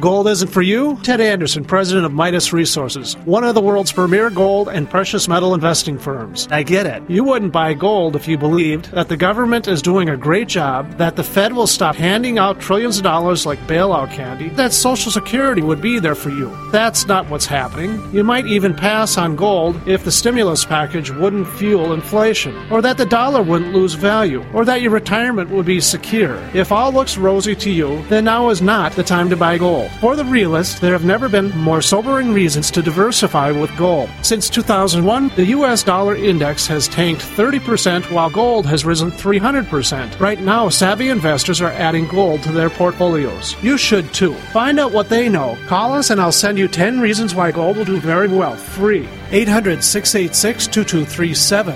800 686 2237. That's 800 686 2237. Take the first step in home security. Install the Door Sentinel. Standard locks, deadbolts, and security systems can't prevent forced entry. The Door Sentinel provides door kick-in protection and can be added to your existing security system. The Door Sentinel is easy to install and will turn your home into a fortress. Make the call 678-648-6757. That's 678-648-6757 or visit them at S-E-N-T-I-N-E-L security group.com. Sentinel securitygroup.com. SentinelSecurityGroup.com. We the people grow cotton, weave fabric, engrave ink, embed strips and fibers to protect from counterfeit, then carting to a private bank, having it lent back at interest, forcing taxes to service debt. This capitalism, or was Jefferson correct when stating a central bank issuing the public currency is a greater menace to the liberties of the people than a standing army? Hi, Ted Anderson. I'm placing a free silver dollar in a book that explains our monetary system. Call for your copy, 800 686 2237. It's time to understand the system. Call 800 686 2237. That's 800 686 2237.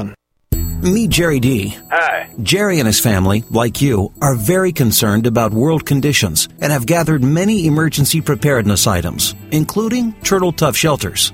We have added two 24 foot Turtle Tuffs to our supplies and feel very secure knowing our large family is ready for whatever the future may bring. Turtle Tuff shelters are not tents. They are permanent yet portable four season geodesic frame shelters that are as strong as a cabin at a fraction of the cost and are easy to set up, take down, and move anywhere. Available in two sizes. Get your Turtle Tuff shelter and accessories included at turtletuffshelters.com. That's turtle, T U F F shelters.com or call 801 623 3288. That's 801 623 3288 or see them online at turtletuffshelters.com. Turtle Tuff Shelters, your all season home away from home.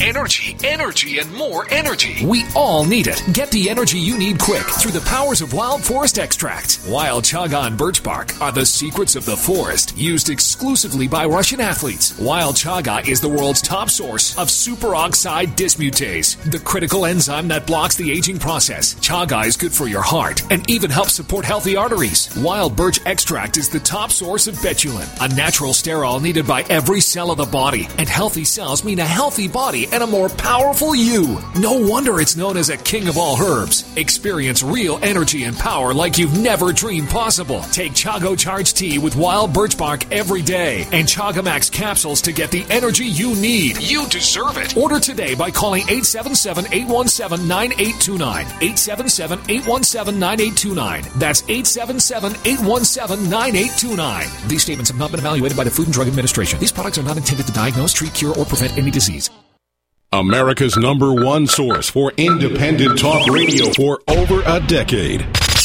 We are the GCN Radio Network. You're listening to the Tech Night Owl live with Gene Steinberg. You never know what's going to happen next. We have John Martellaro from the Mac Observer at macobserver.com. And in my past weekend summary of the Tech Night Owl Live, we do a weekly newsletter at newsletter.technightowl.com. And you're invited to subscribe, it's free. And I had this comment referring to the new Apple campus, which is kind of shaped like a space station, as the i iSpaceship. Because one day what's going to happen is that Apple will have its latest development, which is convert that into a starship, and it will take off and go to another star system. But that was a joke. but you had an article, John, where you treated that subject quite seriously. What's it all about? And I had to take off on your uh, Starship scenario to uh, include it in that. Well, last week, City of Cupertino released some additional information about Apple's proposed new headquarters called the Spaceship Headquarters because it's a giant ring. And I thought the first reaction I had was, well, how big is it really? Um, because I didn't see any numbers in any of the articles I wrote, but it looked like it was pretty big. And so I I printed out some of the information, the, uh, the architectural plot, um, a, a, Google map that had a, uh, a indicator at the bottom of uh, you know 500 feet or 1,000 feet, and you know, just got a ruler and, and did a rough calculation to find out that um, it's about 800 feet in diameter. I'm sorry, radius, 1,600 feet in diameter which is pretty darn big. Um, so I posted an article about it, and I thought, well, wouldn't it be fun to see how this compares to the Pentagon? Um, turns out that a Pentagon has five sides. It's 921 feet on each side, and if you do a little high school trigonometry, you find out that a circle uh, that would circumscribe the Department of Defense's Pentagon is um, about a little less than 1,600 feet in diameter. I forget the exact number. So these these two are very comparable. And and the, and the rough plot I did with a wooden ruler, um, uh, I thought that the Apple ring was just a little bit bigger than the Pentagon. It turns out I was off. Some of our um, astute readers dug into the documentation and found that it was 760 feet radius, whereas the Pentagon circumscribed circle was something like 780 feet. So it wouldn't quite cover the Pentagon. It was close, close, but no cigar. Yeah, okay. and and given that um, you know um, there were these jokes going around about uh, how uh, uh, Apple had more on-hand cash than the federal government, seventy-six billion. You know, I, I think it tickled people's fancy, and uh, and I found this neat overlay at Wikipedia that showed uh, how the Pentagon compared in size to the uh, to a few ships, the Empire State Building a nuclear powered aircraft carrier all kind of laid out. And um, um, you know, there was those were about a thousand feet, so it kind of put it in perspective, and it was a nice, cool graphic. And the article uh, went pretty much viral and, and got a lot of uh, sensationalism. And I thought, you know, I didn't do any error analysis. I didn't try to estimate, you know, uh, how far it could be off. I thought 807 feet was for radius was not too bad with a wooden ruler given that the diagram specs buried down, you know, was 760 feet. So I was a 5% off. And uh, the readers were pretty nice to me about that. They didn't really get on my case because uh, that's about the best you can do with a ruler. Now, it looks like almost a classic space station. It does. And I had this thing about in the article about uh, how, you know, if you could somehow turn it into a starship and, and blast off and go over, you know, it would almost cover the Pentagon. And I think that tickled people's fancy too, because you know we have this subcultural uh, thing about you know alien spaceships hovering over our cities, whether it's uh, Independence Day or Falling Sky or some of these other movies where these aliens come down. And Now, Independence Day. I think they were 15 miles across, I think, I think I I recall. tapped into that kind of spectrum. You know, so so I did the same thing you did, basically. and Imagine this spaceship lifting off and Uh-huh. covering the Pentagon. Well, So of course, Steve uh, Jobs wants to take over the country. That's the next conspiracy theory. Now, of course, on our other radio show, the Powercast, we do explore on occasion conspiracy theories. So maybe what we should do here is consider the great conspiracy theory about Apple's new corporate campus. But as I said, it's obviously it's not filling that entire area. It's a circle. There's an open area Yeah, in and there's more floor in space the in the middle. Pentagon Sure. because it's an annulus. It only has 2.8 million square feet, whereas the Pentagon has six and a half million square feet. And uh, there were some people who, uh, you know, said, "Well, John, it isn't really bigger than the Pentagon." And I said, "Well, I never really said it was had more square feet or could house more employees. You know, I didn't really go into that. There's a lot to explore about this building. The power management, you know, and whether there's going to be a turbo lift to move people around and and uh, energy energy uh, management with all the sun shining on the building. That's always a problem. And, and uh, where it's going to get all its power and, and and the effect on the environment. A building that big almost becomes, you know, part of the environment in terms of uh, affecting the environment and so on. So there's a lot to explore about that building. We're going to have fun for years. You got to think here with Apple's emphasis on the environment, green friendly Macs, they'll have to do something. Maybe they'll have solar power or something like that. I thought I read something about uh, natural gas being used to Sure. self power the building and stuff like that. But anyway, I, all I did was look at the diameter, and it turns out it's huge. It's about a, a mile in circumference. And uh, So imagine walking from one end to the other. or are they Like going to have interior monorails or something? E- Or even the Capitol building has this uh, electric cart, you know, to move the congressman around. So I well, congressman, I- I- of course, can't walk. You know, you can't expect a congressman to walk to make a living. They have to be carted around. Well, I saw this thing on NBC about how they have to climb a lot of steps every day and move around. So Good for them. That's good for the heart. Even even Brian Williams was huffing and puffing, following these guys around.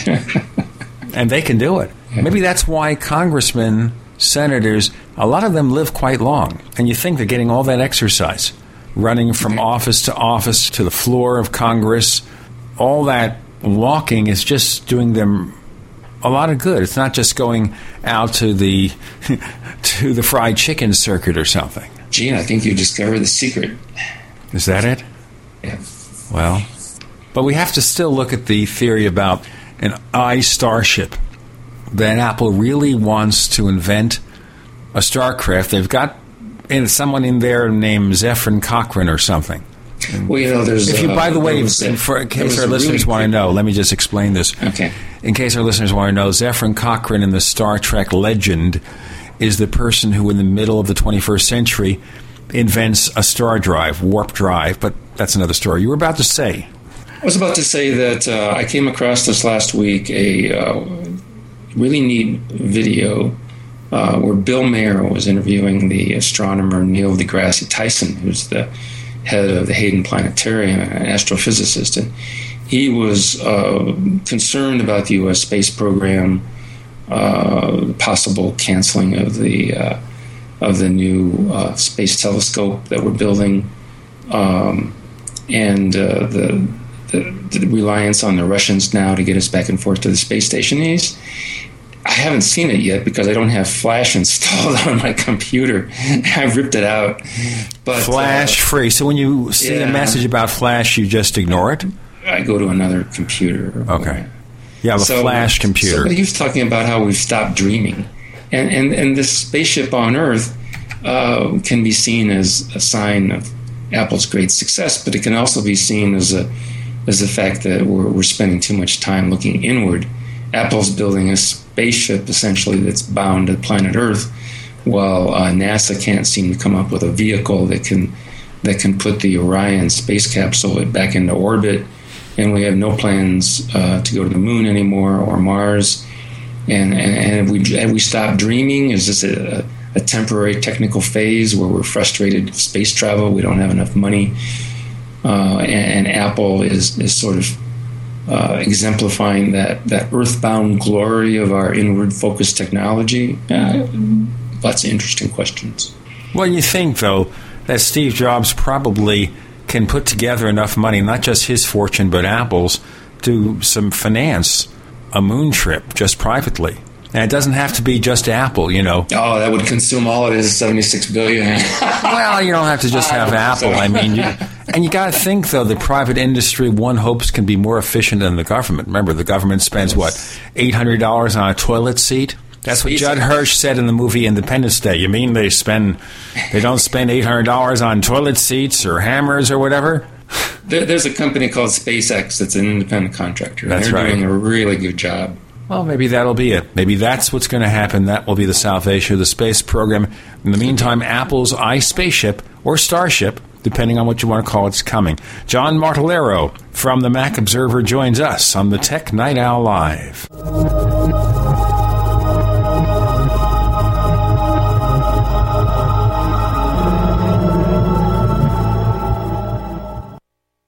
Hi, this is Ted Anderson. If you'd like to listen to GCN programs on the go, I have great news. GCN has created a Droid and iPhone application, and it's free. Just as easy as going to GCNlive.com, click on the banner, and download. Before you know it, you'll be listening to your favorite hard hitting GCN shows, live or on demand, right on your Droid or iPhone, 24 7 and on the go. So download the Droid and iPhone app free by clicking on the banner at GCNlive.com. Thanks again for listening to GCNlive.com. Again, that's GCNlive.com. Hi, this is Ted Anderson. Have you ever wondered why banks, stockbrokers, investment advisors won't talk about gold IRAs? They've been available since 1986, yet the financial industry won't recognize the value of gold for your retirement. Gold has outperformed paper investments, yet no word about IRAs. If you would like to have gold for your retirement, call 800 686 2237. Don't get left behind by rising inflation and low returns. Call 800 686 2237. Secure your future and call 1 800 686 2237. Welcome back to the Tech Night Owl Live, where you never know what's going to happen next. And now, here's Gene Steinberg. We're back with John Martellaro of the Mac Observer at macobserver.com. We started off talking about iStarship, iSpaceship, iSpace Station, whatever it is, to do, Apple campus. It's going to go up in the next few years. But let's go to a more internal focus on Apple. Back in July, they released Mac OS 10 Lion or OS 10 Lion. What do you think about the branding that the operating system no longer is called Mac OS 10?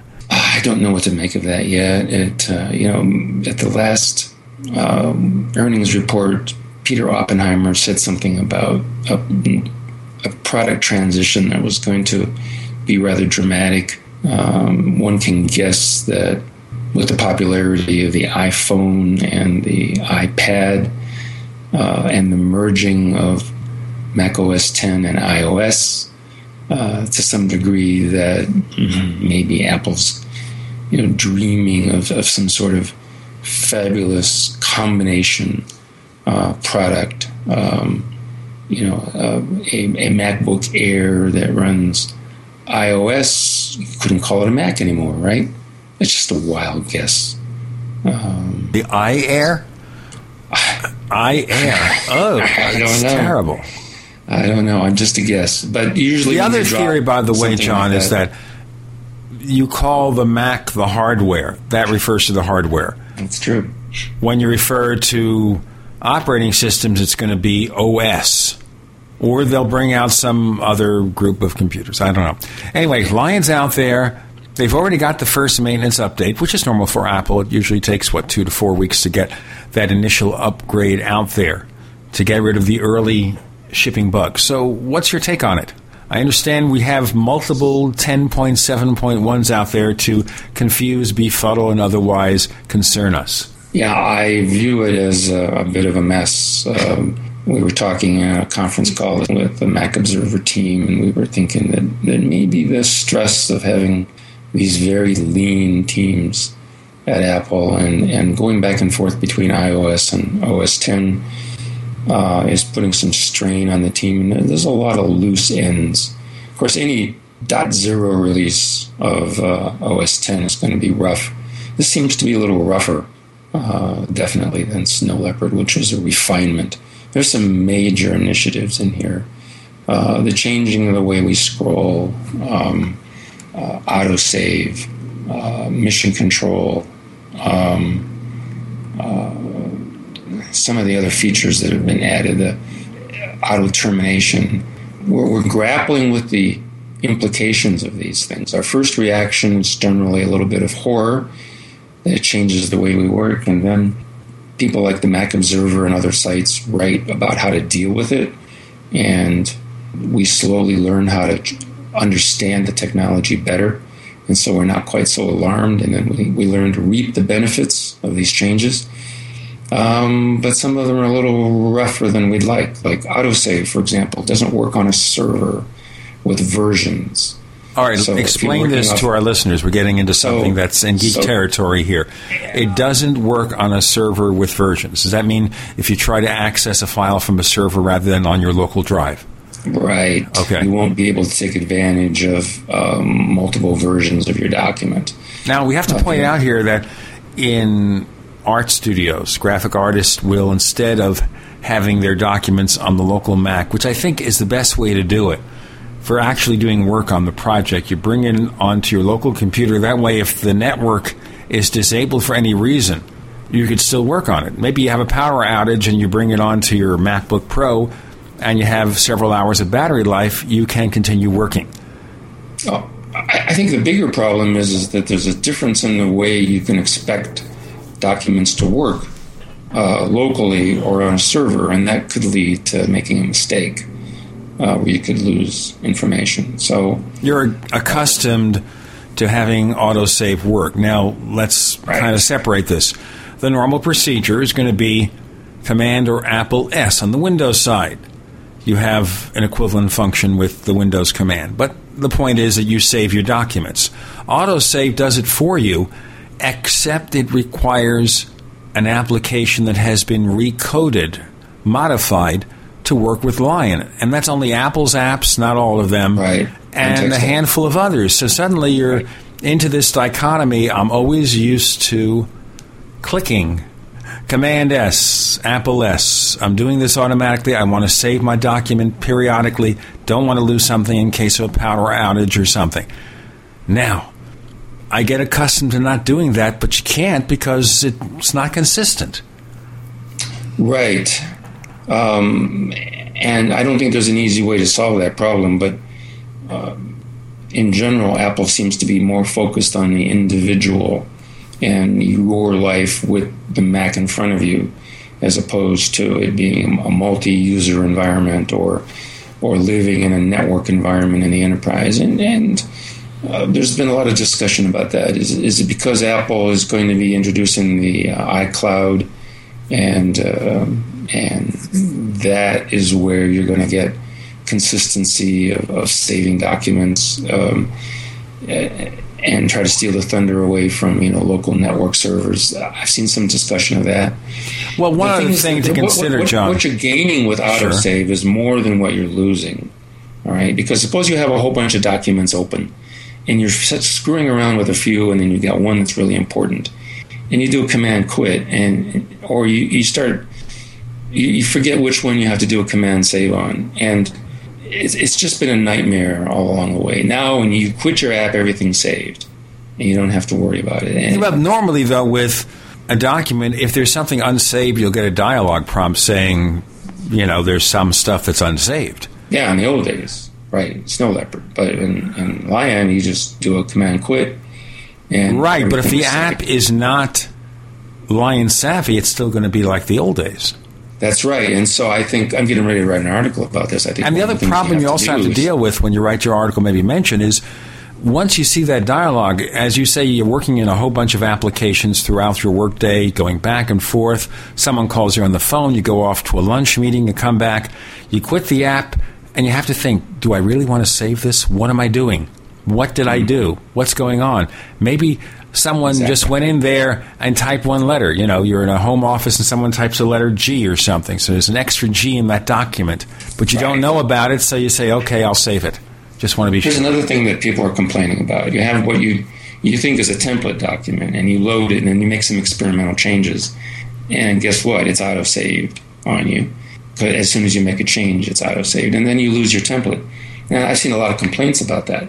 But the thing is, is that in the get info box for your document, there's a really neat little checkbox that people are overlooking called template.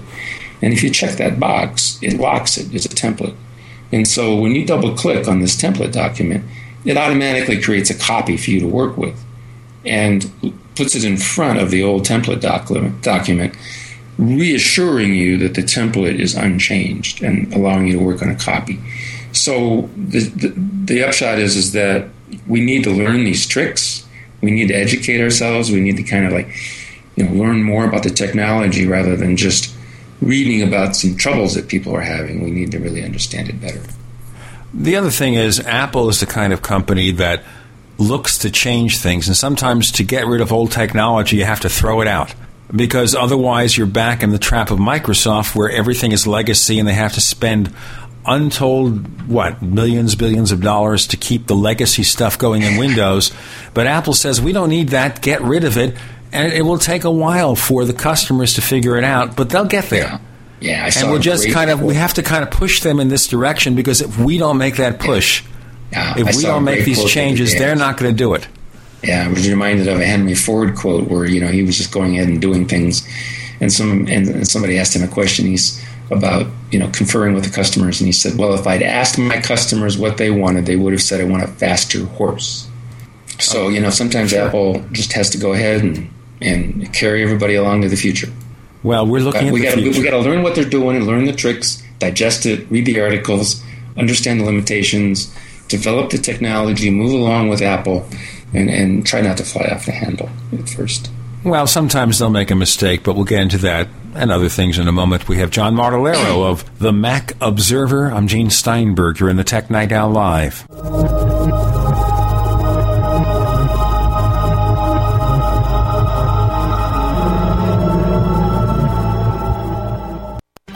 Gold isn't for you? Ted Anderson, president of Midas Resources, one of the world's premier gold and precious metal investing firms. I get it. You wouldn't buy gold if you believed that the government is doing a great job, that the Fed will stop handing out trillions of dollars like bailout candy, that Social Security would be there for you. That's not what's happening. You might even pass on gold if the stimulus package wouldn't fuel inflation, or that the dollar wouldn't lose value, or that your retirement would be secure. If all looks rosy to you, then now is not the time to buy gold. For the realist, there have never been more sobering reasons to diversify with gold. Since 2001, the US dollar index has tanked 30% while gold has risen 300%. Right now, savvy investors are adding gold to their portfolios. You should too. Find out what they know. Call us and I'll send you 10 reasons why gold will do very well free. 800 686 2237. 800 686 2237. That's 800 686 2237. Alan Olson with Midas Resources, senior gold and silver broker since 1978. Over the last 3,000 years, gold has been a storehouse of wealth and has survived nearly 500 paper fiat currencies. Since the 1970s, the fiat U.S. paper dollar has lost over 90% of its purchasing power and is decreasing every day. With the U.S. government that is bent on reckless spending, gold and silver are your only safe havens of protection for your hard earned paper dollars. Please contact me, Alan Olson, at 1 800 686 2237, extension 127, with your questions or purchases. Let's work together to preserve your assets. 1 800 686 2237, extension 127. Again, 1 800 686 2237, extension 127. Big Berkey water filters are in high demand. Storable foods are also in high demand. BigBerkeyWaterFilters.com has always kept our focus on the Berkey water filter products, but increasingly, our customers have been asking for storable foods. After months of research, BigBerkeyWaterFilters.com now offers great tasting, long lasting, storable foods. These ready to eat meals are packed in airtight nitrogen pouches. All you do is just add water, and because they're sealed so well, they come with a 25 year shelf life. Combine Combine our Berkey water filters, which are powerful enough to purify treated, untreated, or even stagnant pond water with our storable foods, and you have a winning combination. Remember, we offer free shipping on every order over $50, and GCN listeners receive 5% off all ceramic filter systems. Visit Big B-E-R-K-E-Y waterfilters.com or call 877-99 Berkey. That's BigBerkeyWaterFilters.com or call 877-99 B-E-R-K-E-Y today. Are you tired of spending money for metal canning lids year after year? Then stop. Stop buying metal lids and get Tatler reusable canning lids. Made of USDA and FDA approved food grade plastic, Tatler canning lids let you safely store emergency preparedness foods for years. Traditional metal lids are single use throwaways that contain BPA, but Tatler canning lids are indefinitely reusable and guaranteed to last a lifetime when used as designed for home canning and contain no BPA. Tatler lids are dishwasher safe, perfect for standard pressure or water bath canning, eliminate food spoilage from acid corrosion, fit standard mason jars, and are proudly made in the USA. Place orders by phone at 877 747 2793 or go to reusablecanninglids.com. That's 1 877 747 2793 or go to reusablecanninglids.com. That's reusablecanninglids.com. Tatler Reusable Canning Lids, the original since 1976.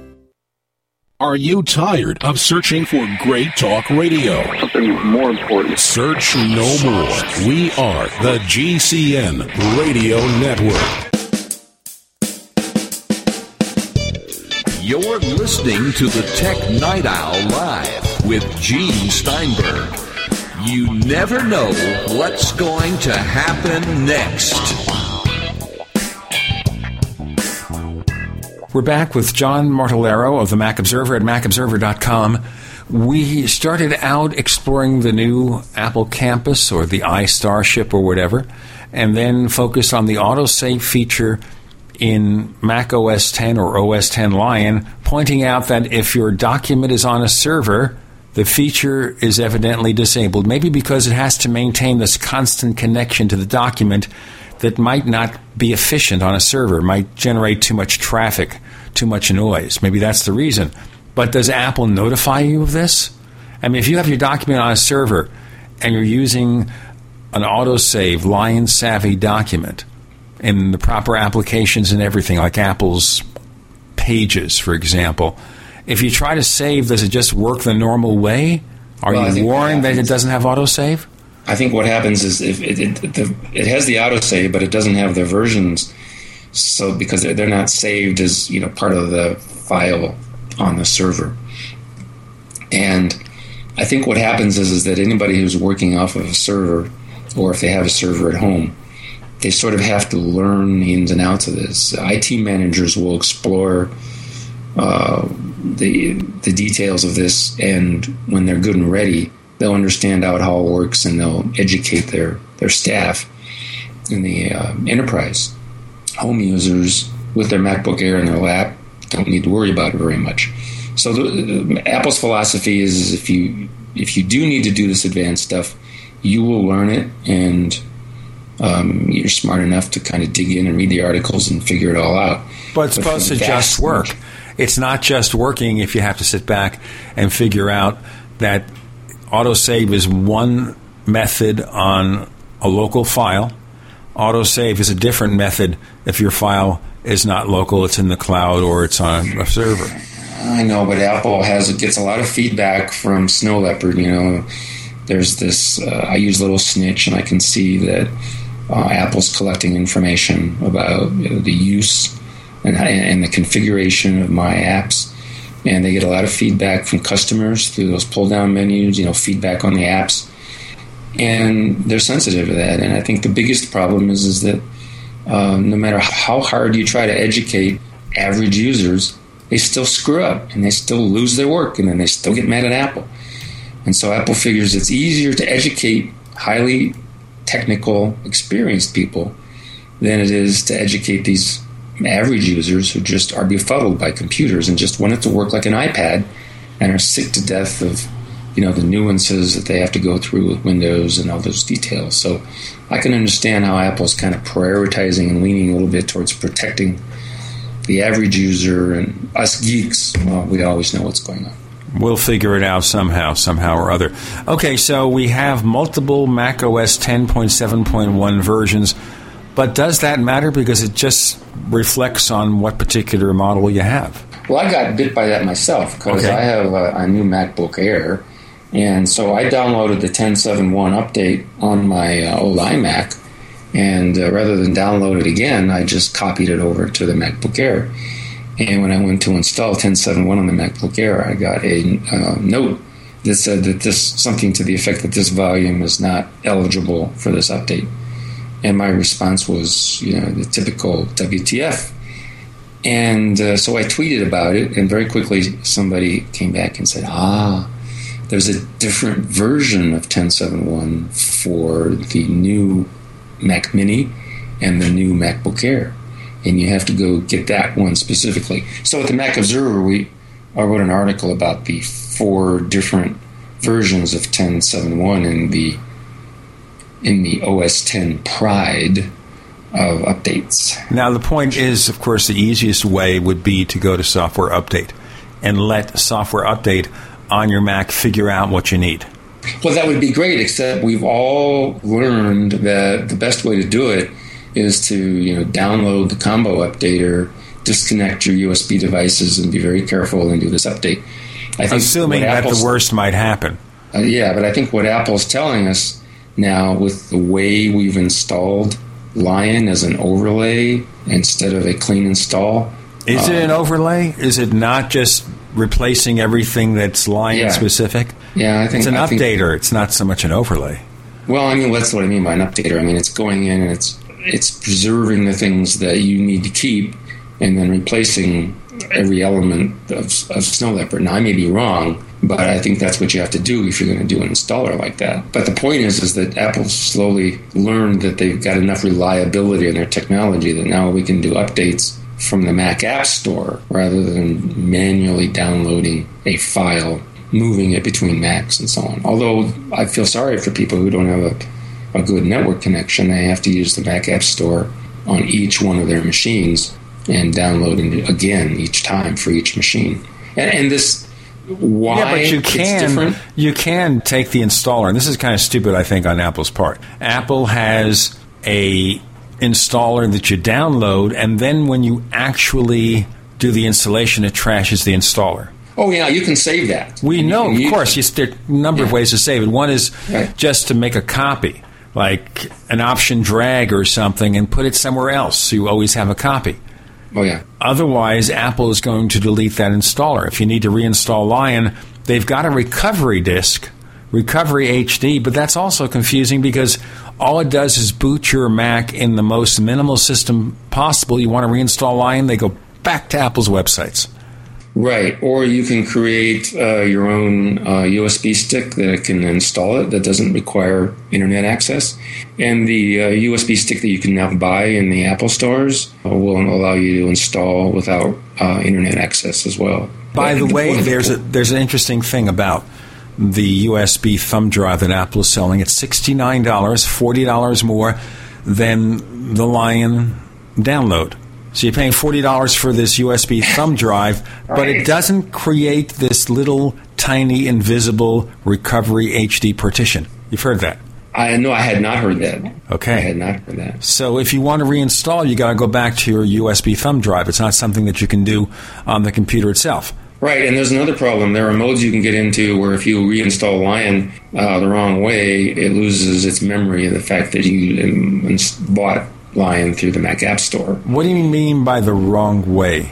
Uh, I think that if you use the USB flash drive that you buy from the store and reinstall Lion, I'm not sure. Ted Landau's getting ready to write about this. That when you go to the Mac App Store, it'll no longer show Lion as something you purchased. So it's a mess. It's a potential mess. It's a bit of a beta product, at least in terms of the download, having the first kind of Mac OS installation that's done strictly as an online file. Right. And Right, they've got to fix the loose edges, the exceptions. Here's a big one. A guy says, I go out and I buy a, uh MacBook Pro.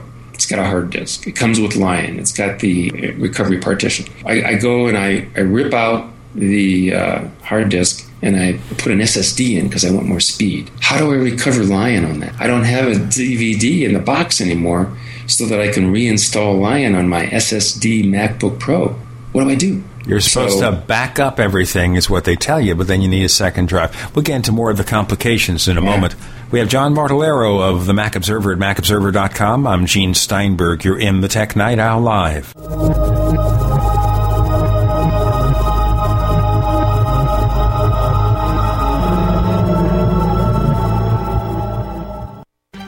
Gold isn't for you? Ted Anderson, president of Midas Resources, one of the world's premier gold and precious metal investing firms. I get it. You wouldn't buy gold if you believed that the government is doing a great job, that the Fed will stop handing out trillions of dollars like bailout candy, that Social Security would be there for you. That's not what's happening. You might even pass on gold if the stimulus package wouldn't fuel inflation, or that the dollar wouldn't lose value, or that your retirement would be secure. If all looks rosy to you, then now is not the time to buy gold. For the realist, there have never been more sobering reasons to diversify with gold. Since 2001, the US dollar index has tanked 30% while gold has risen 300%. Right now, savvy investors are adding gold to their portfolios. You should too. Find out what they know. Call us and I'll send you 10 reasons why gold will do very well free. 800 686 2237.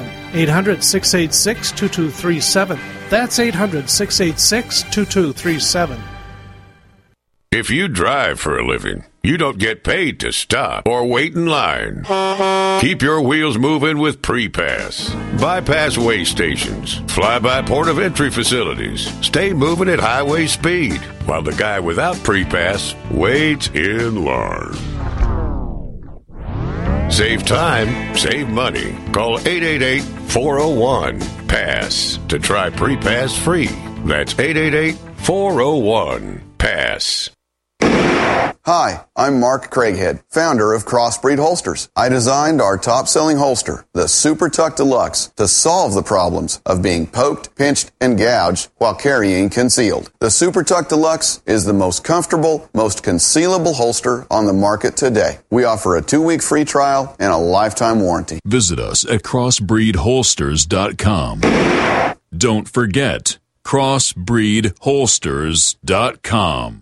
Before you throw away your used batteries, you need to listen to this. Now, going green can save money. Go green and save money by giving life to your used batteries by charging them with the Renaissance Charger. The Renaissance Charger uses a new revolutionary battery charging technology that effectively extends the life of new batteries and gives new life to used batteries. Invented by legendary audio genius John Bedini, this unique and patented charging system rejuvenates the electrochemical plate structure in the battery without additives, increasing capacity and maintaining cell integrity. Renaissance Charge offers a full line of products made in the USA for all types and sizes of batteries. Find out why our customers tell us the Renaissance Charger is the only battery charger they will ever use. Save your money, save the environment. Visit us online at r-charge.com. That's r-charge.com or call us at 208-772-4514. That's 208-772-4514. Be a part of the revolution today.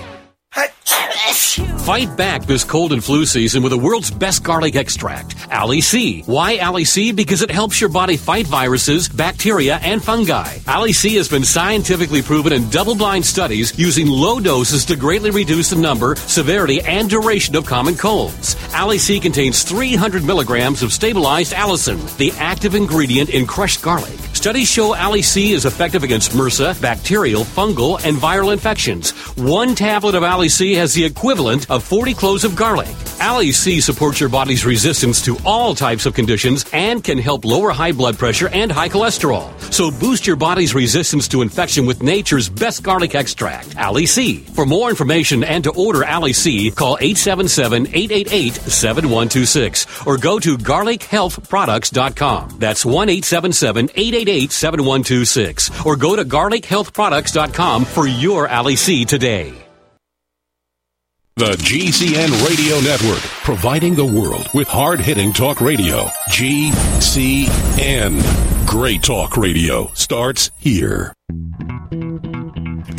What are you listening to? The Tech Night Owl Live with Gene Steinberg.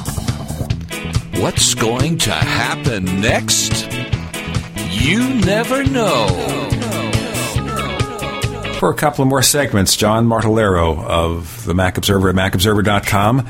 I'm Gene Steinberg. We're in the Tech Night Owl Live all together now. So let's look at this scenario here. You buy a brand new Mac, other than the Mac Mini and MacBook Air, which can recover online without having an internal special partition or anything. Now you want to install a replacement drive to the one you have. If you don't have a backup, if you don't have a backup, you're screwed, or do you call Apple and say, send me a free thumb drive? Well, I, the person who posted that note uh, didn't make any reference to a time machine backup. And so during the break, I was thinking what you I was thinking what you were thinking, and that is that before he installs his SSD, he needs to create a uh, an image, or he needs to do a time machine backup, and then put the SSD in, and then do a restore from time machine. How do you expect to restore all your data if you don't have a backup? I mean, we understand the operating system is just one small part of it. You have all your own documents. You don't just replace the drive without having a way to have backed it up so you could restore your stuff. That doesn't make sense. well, sense. We do a, you can do a complete restore of the OS from Time Machine, right? So you backed it up from the disk. We so assume have, then that you have this backup drive. That's the whole point of it. You have a right. backup drive, and that backup drive contains everything on it or it doesn't have to be, of course, Time Machine. It could be Super Duper, something that makes a clone of your drive. And all you have to do is use that as your source to restore your computer. But Apple well, should provide a USB thumb drive. What's it cost to make a USB thumb drive? Hmm? Exactly. It is a mess, and I'm getting ready to write about that. It's it's an explosion of options and difficulties and scenarios and it just creates uh, too many uh, single point failure avenues for, for customers who are used to things going much better. Not so many versions of the update, having an emergency DVD in their box, this recovery partition, all the different ways that you can recover, creating a, a, a your own USB uh, Lion install disk is uh, a tedious process, requires a little bit of skill with uh, disk utility. Boy, it's gotten all of a sudden really complicated. I'll tell you. Apple kind of needs to fix up the loose edges. Any other irregularities or issues with Lion before we go to another topic? No, let's move on. All right, so here's where we go now. We have this situation that's occurred in the tech industry here where everybody is suing everybody else. Apple is suing Samsung, who is suing Apple. Apple sued Nokia. Nokia sues Apple, sues Motorola, HTC. So far, nobody's suing Google except for Oracle.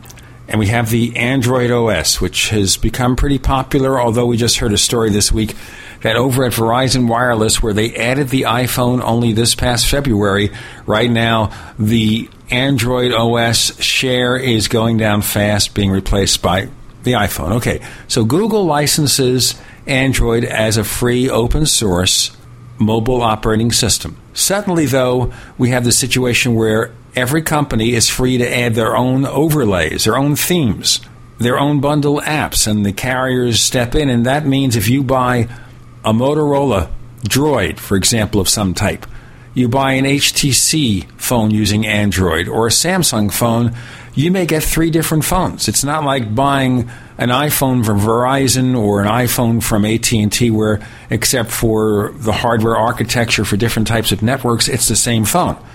You get a different phone. There's no guarantee that you will ever be able to upgrade the operating system. That's up to the right. carrier to push it right. to you. In all this, Google looks at this situation. They look at the lawsuits. How do you resolve it? Well, Google would like to have more patents, of course. All right, because more patents means they could be able to defend themselves. They can say, okay, well, we have these patents, you have those, let's make a cross licensing deal. Kind of what Apple did with Microsoft years ago. So we never hear problems with Microsoft and Apple because they settled it in a business like fashion. And Nokia and Apple settled their dispute in a business like fashion. Now we have this company, Motorola, a spin off of the original Motorola. Now, at one time, Motorola had this great, this great cell phone called the StarTAC, a pioneer, what, 20, 30 years ago. One of the first compact cell phones, I guess from the 1990s. Okay, so 10, 15 years ago. Then, as a sequel, they came out with the RAZR phone, a feature phone, very popular, pretty decent phone. And after that, you know, what happened? Their market share went down. They were spun off as a separate unit called Motorola Mobility, is a spin off. And it's having a lost market share. Market share is going down. They're showing losses financially. So, what does Google do? Okay, we got all this money. Here's $12.5 billion. We'll buy Motorola Mobility, become part of Google. What do you think of that? Well, first of all, we got to remember that this deal is subject to regulatory approval. Um, Google's already being investigated by the government for antitrust um, activity, so uh, it's not guaranteed that the government will approve this merger. Um, second, we're kind of up in the air about how useful the patents are going to be. I've seen some commentary that we don't really know yet whether these Motorola patents are worth it, uh, whether they're the LTE and 4G, um, how powerful and effective the patents will be. Um, that's an issue that's that's still being analyzed. Uh, the third issue is is that um, the decision by Google, even though they hope that uh, they don't piss off their former partners, they have. And it opens the door to Microsoft, uh, who's being steadfast in, in, not competing with their partners. So it, it opens up an amazing door for, for Microsoft. So I think HTC and Samsung will go running into their arms. Uh, fourth, um, Google is not an experienced company when it comes to hardware and software integration. Uh, it's a bold move. Uh, some people think that uh, it's the kind of bold move that Apple would make, but uh, and Larry Page, mm, I've read, perhaps views himself as the next Steve Jobs, but there are concerns about whether the corporate culture of Google is prepared to get into the hardware business, and it could be uh, more than they uh, are prepared to bite off. Um, and, um, and, and, and, and certainly the investors are concerned about Google getting outside its expertise and comfort zone, and Google stock has been has taken some hits. So I've seen a lot of analysis by analysis by the experts, and they're evenly split. Some think it's just a terrible decision by Google, and some people think it's going to you know, put them on the map and, and help them deal with the fragmentation issues. As you mentioned in the introduction, developers have a tough time with all these different versions of Android on all these different phones. They throw up their hands trying to certify their apps for all these different versions of Android, and that's a problem. Apple's made it perfectly clear, as you said in the intro, that um, a phone that has hardware and software integration and is, is one target for developers to work on, it makes it great for developers and makes it great user experience for customers. Um, so um, I think it's a shot in the dark. Okay, this is so fascinating what's going on here because there are a lot of us who think that Google shot themselves in their big fat foot by making this transaction maybe born of desperation rather than logic and reason and sound business practices. We'll see. Now, of course, since we did our interview with John Martellaro of the Mac Observer, another key development in the tech industry has occurred. HP is going to emphasize software over hardware. What this means is that the web OS, this is the thing that powers the gadgets they produced when they bought Palm, like the HP touchpad, going to be killed. Maybe they'll spin off their PC division. There's a lot of stuff coming out about what happened to HP, why they made that decision. We'll be covering that on future episodes of the show. John Martellaro of the Mac Observer joins us. I'm Gene Steinberg. You're in the Tech Night Owl Live.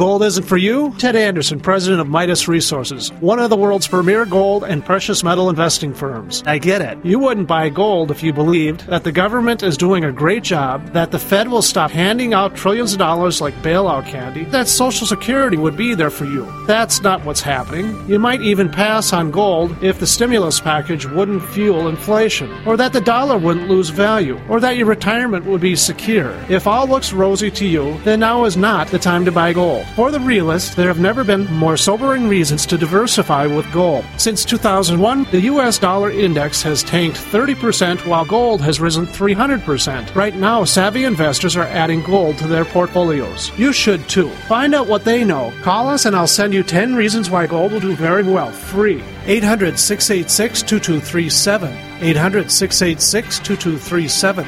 That's 800 686 2237. We all know that Berkey Water Purification Systems are the most trusted name in water filtration. As an authorized Berkey dealer for over six years and serving thousands of satisfied customers, the Berkey Guy offers amazing specials for Berkey water filtration systems. The Berkey Light systems include a set of self-sterilizing and recleanable black purification elements that purify water by removing chlorine, pathogenic bacteria, cysts, and parasites to non-detectable levels and remove harmful chemicals such as herbicides and pesticides. Order the Berkey Light system today, complete with two black Berkey elements for only $231, and the Berkey Guy will ship your order free of charge. With the purchase of a Berkey Light, the Berkey Guy is also offering a set of fluoride and arsenic filters for only $39.99. That's over 30% off the retail price. Call the Berkey Guy at 1 877 886 3653. That's 1 877 886 3653. Or order online at goberkey.com. That's goberkey.com today. OpticsPlanet.com is where discerning gun owners and outdoorsmen go to gear up. Optics Planet has the best selection of rifle scopes, red dots, night vision, holsters, bags, and tactical gear on the planet, with always low prices, free shipping on most orders, and expert customer service. Go to OpticsPlanet.com slash GCN to get a free gift with purchase. That's OpticsPlanet.com slash GCN or call 800 332 Optics. 800 332 6784. Democrats, Republicans, have you had enough? Want real change? Then change yourself. Join a new political party formed to liberate the American people from the banksters who have overthrown the Republic. If you agree with maximum liberty, limited government, and traditional morality, then you agree with American Third Position. Get more information now. Call 800 513 4928 or go to a3p.me. That's A, the number 3, P.me. It's time to take America back. Why is it so many people suffer from so many illnesses today? Why don't doctors know how to help you? Could it be that our doctors don't know how because there's a nutrition solution and they only know about drugs? Over 68 diseases are known to be connected to a deficiency of glutathione. The missing ingredient to increasing your body's production of glutathione is cysteine. Raising your glutathione production protects you from cancer, heart disease, Parkinson's, macular degeneration, lung disease, digestive diseases, diabetes, Alzheimer's, ALS, rheumatoid arthritis, and lupus. Nature's richest source of cysteine is unheated whey. Heating can damage much of the cysteine. One World Whey is the first undamaged whey protein powder on the market. Using One World Whey may support optimal glutathione production unlike any other food or supplement you've ever taken. Call 888-988-3325. That's 888-988-3325 or visit oneworldwhey.com. That's oneworld, W-H-E-Y dot com. America's number one source for independent talk radio for over a decade. We are the GCN Radio Network. You're listening to the Tech Night Owl live with Gene Steinberg. You never know what's going to happen next. We're back with John Martellaro from the Mac Observer at macobserver.com. And this final segment of the Tech Night Owl Live this week, we're going to focus on that curious decision, very curious decision on the part of Google to buy Motorola Mobility. And you're going to continue with your commentary, John. Well, what guides me, uh, my opinion on this is, is, that I recently read Steven Levy's book about Google. I read it on my iPad. It starts off with all the cool things that Google was doing on search. And search is an amazingly complex technology, and they've hired some really bright people, and they tackled it, and they did really well, and they got very wealthy. And then the last half of Levy's book talks about all the disasters and mistakes that Google made, and it really kind of opened my eyes about the nature of the company and how they handle these uh, high tech ventures. And if I hadn't read Steven Levy's book, I would have thought, um, well, this could be you know, potentially a corporate genius getting their hardware and software integrated. But having seen the difficulties that, that Google has had, its uh, inability to acquire the Nortel patents, its disasters with previous software technologies uh, and security, uh, Google Plus is doing well, and they've learned their lesson. But um, I'm not so impressed with Google as I used to be a few years ago, and uh, it's not clear yet that the culture and the experience of the executives at Google are prepared to get into this uh, competition with Apple. Uh, There's an interesting thing here we might want to mention, John, and that is that Google at one point tried to bring out a special branded showpiece version of an Android phone, contracting HTC to produce a Nexus 1 that mm-hmm. was an unmitigated disaster. And this is going to an outside manufacturer, not bringing that manufacturing in house.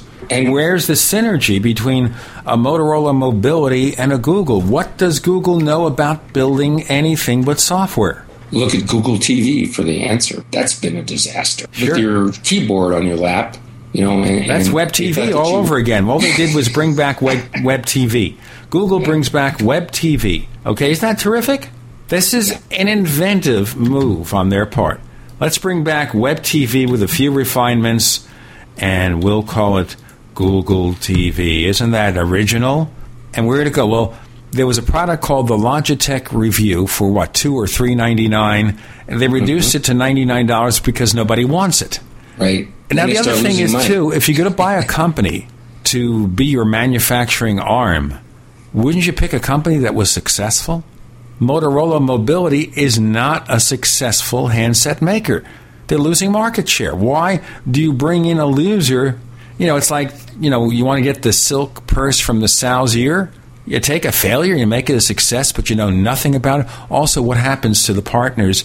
And we know, yeah, that HTC and Samsung say, oh, great, it'll still be available. We're going to continue to make Android phones. Meanwhile, we hear a story this week that Samsung is already looking at expanding their own operating system initiative. I wonder why. Norm Augustine, you, you, you tickled my fancy there. Norm Augustine, who used to be the CEO of Martin Marietta, a company I worked for, said, if you want to create a silk purse from a sow, you have to start with a silk sow. so I don't know that Motorola is the silk sow they were looking for. I think there's a lot of desperation in the decision from Google to make this maneuver. I think it is something that could come back to bite them because, as I said, it's going to be a situation where suddenly Google in house competes with its hardware partners. And so there's going to be the temptation here to give Motorola Mobility the first chance at all the new operating systems. They will show you the unvarnished, unaltered version of Android. You want to get the true Android experience, go to Motorola because Samsung and HTC and these other companies, well, they give you their altered version. You want the real version? Go here. So they're, they're going to drop that Google. Android like a uh-huh. hot potato. Yeah, yeah, they are, and that's going to reduce the market share of Android. The other thing that people haven't discussed is, to some extent, I don't have any hard numbers on this, but I'm looking at the iPad. Um, Apple has been able to very successfully lock up uh, manufacturing capability, uh, chipsets uh, for uh, many, many tens of millions of iPhones. And, and so you, Samsung has its own resources. Uh, and the market was sort of fragmented, so nobody was really a big player in the, in the, in the uh, Android market. I mean, Android itself as an operating system had big market share, but each individual company uh, didn't. And, and, and, now Google has hopes uh, that they're going to have this unified system where the hardware and the software together are going to have huge market share. But what that means is that they have to be able to go and buy these components, the chipsets, in large quantities. And I just have a suspicion that Tim Cook is going to dream up ways to make that difficult for Google. I'm not sure, just a guess. I think that Google's going to have a heck of a time making this work. And remember, too, when you have a transaction like this, a lot of your development is put on hold because suddenly Motorola Mobility, they have to look at the fact that anything they do is going to be impacted by the decision that would be made when Google takes over. They assume this is going to pass muster, and probably it will because we're not dealing with the largest handset maker. There's not a monopoly situation where Google taking over Motorola Mobility reduces competition in the mobile phone industry because you have so many other big players. So that's not a situation. I think this thing passes muster.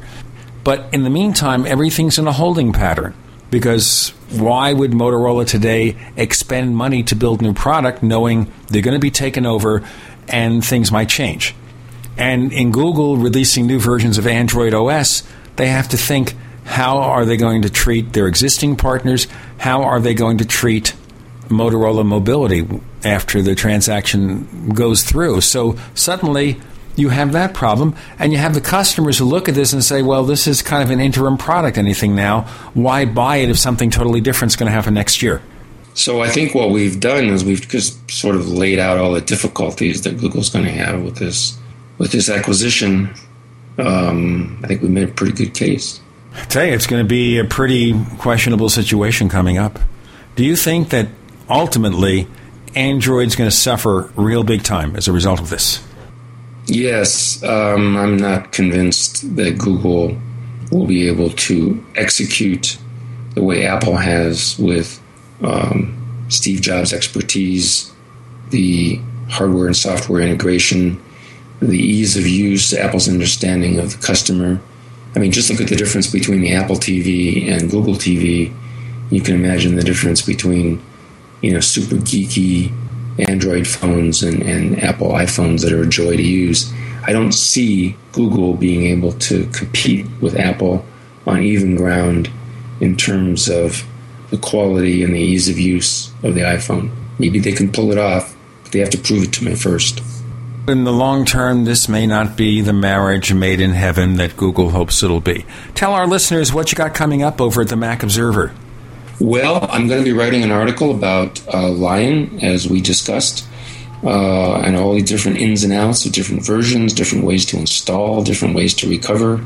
Uh, I'm going to be writing an article about autosave, which I think has some redeeming values, and it's, as we discussed earlier in the broadcast, uh, uh, we have to learn how to exploit it and uh, not reel back and horror too much, and um, and learn the ins and outs of it. And um, technical users will do that, uh, and the average users will enjoy it because it works like their iPad and it's easy and it keeps them from losing their stuff. So I'll be writing about that, and then I'm going to be looking at um, Outlook tell our listeners where sure. they can find more of what you do. And so you can find all this at uh, the Mac Observer, www.macobserver.com. And I'll tell you where you can find more of the stuff that we do over at technightowl.com. That's technightowl.com. And TechNightOwl is the name we use on Twitter. You can also check out our other show about UFOs, things that go bump in the night, the Paracast at paracast.com. That's paracast.com and as I've said, we've only scratched the surface on the Google Motorola mobility deal. We'll cover HP and the end of the web OS and more next week. A special thank you to John Martellaro. Thanks for coming aboard on the Tech Night Owl Live. Indeed, it was a pleasure. Next time.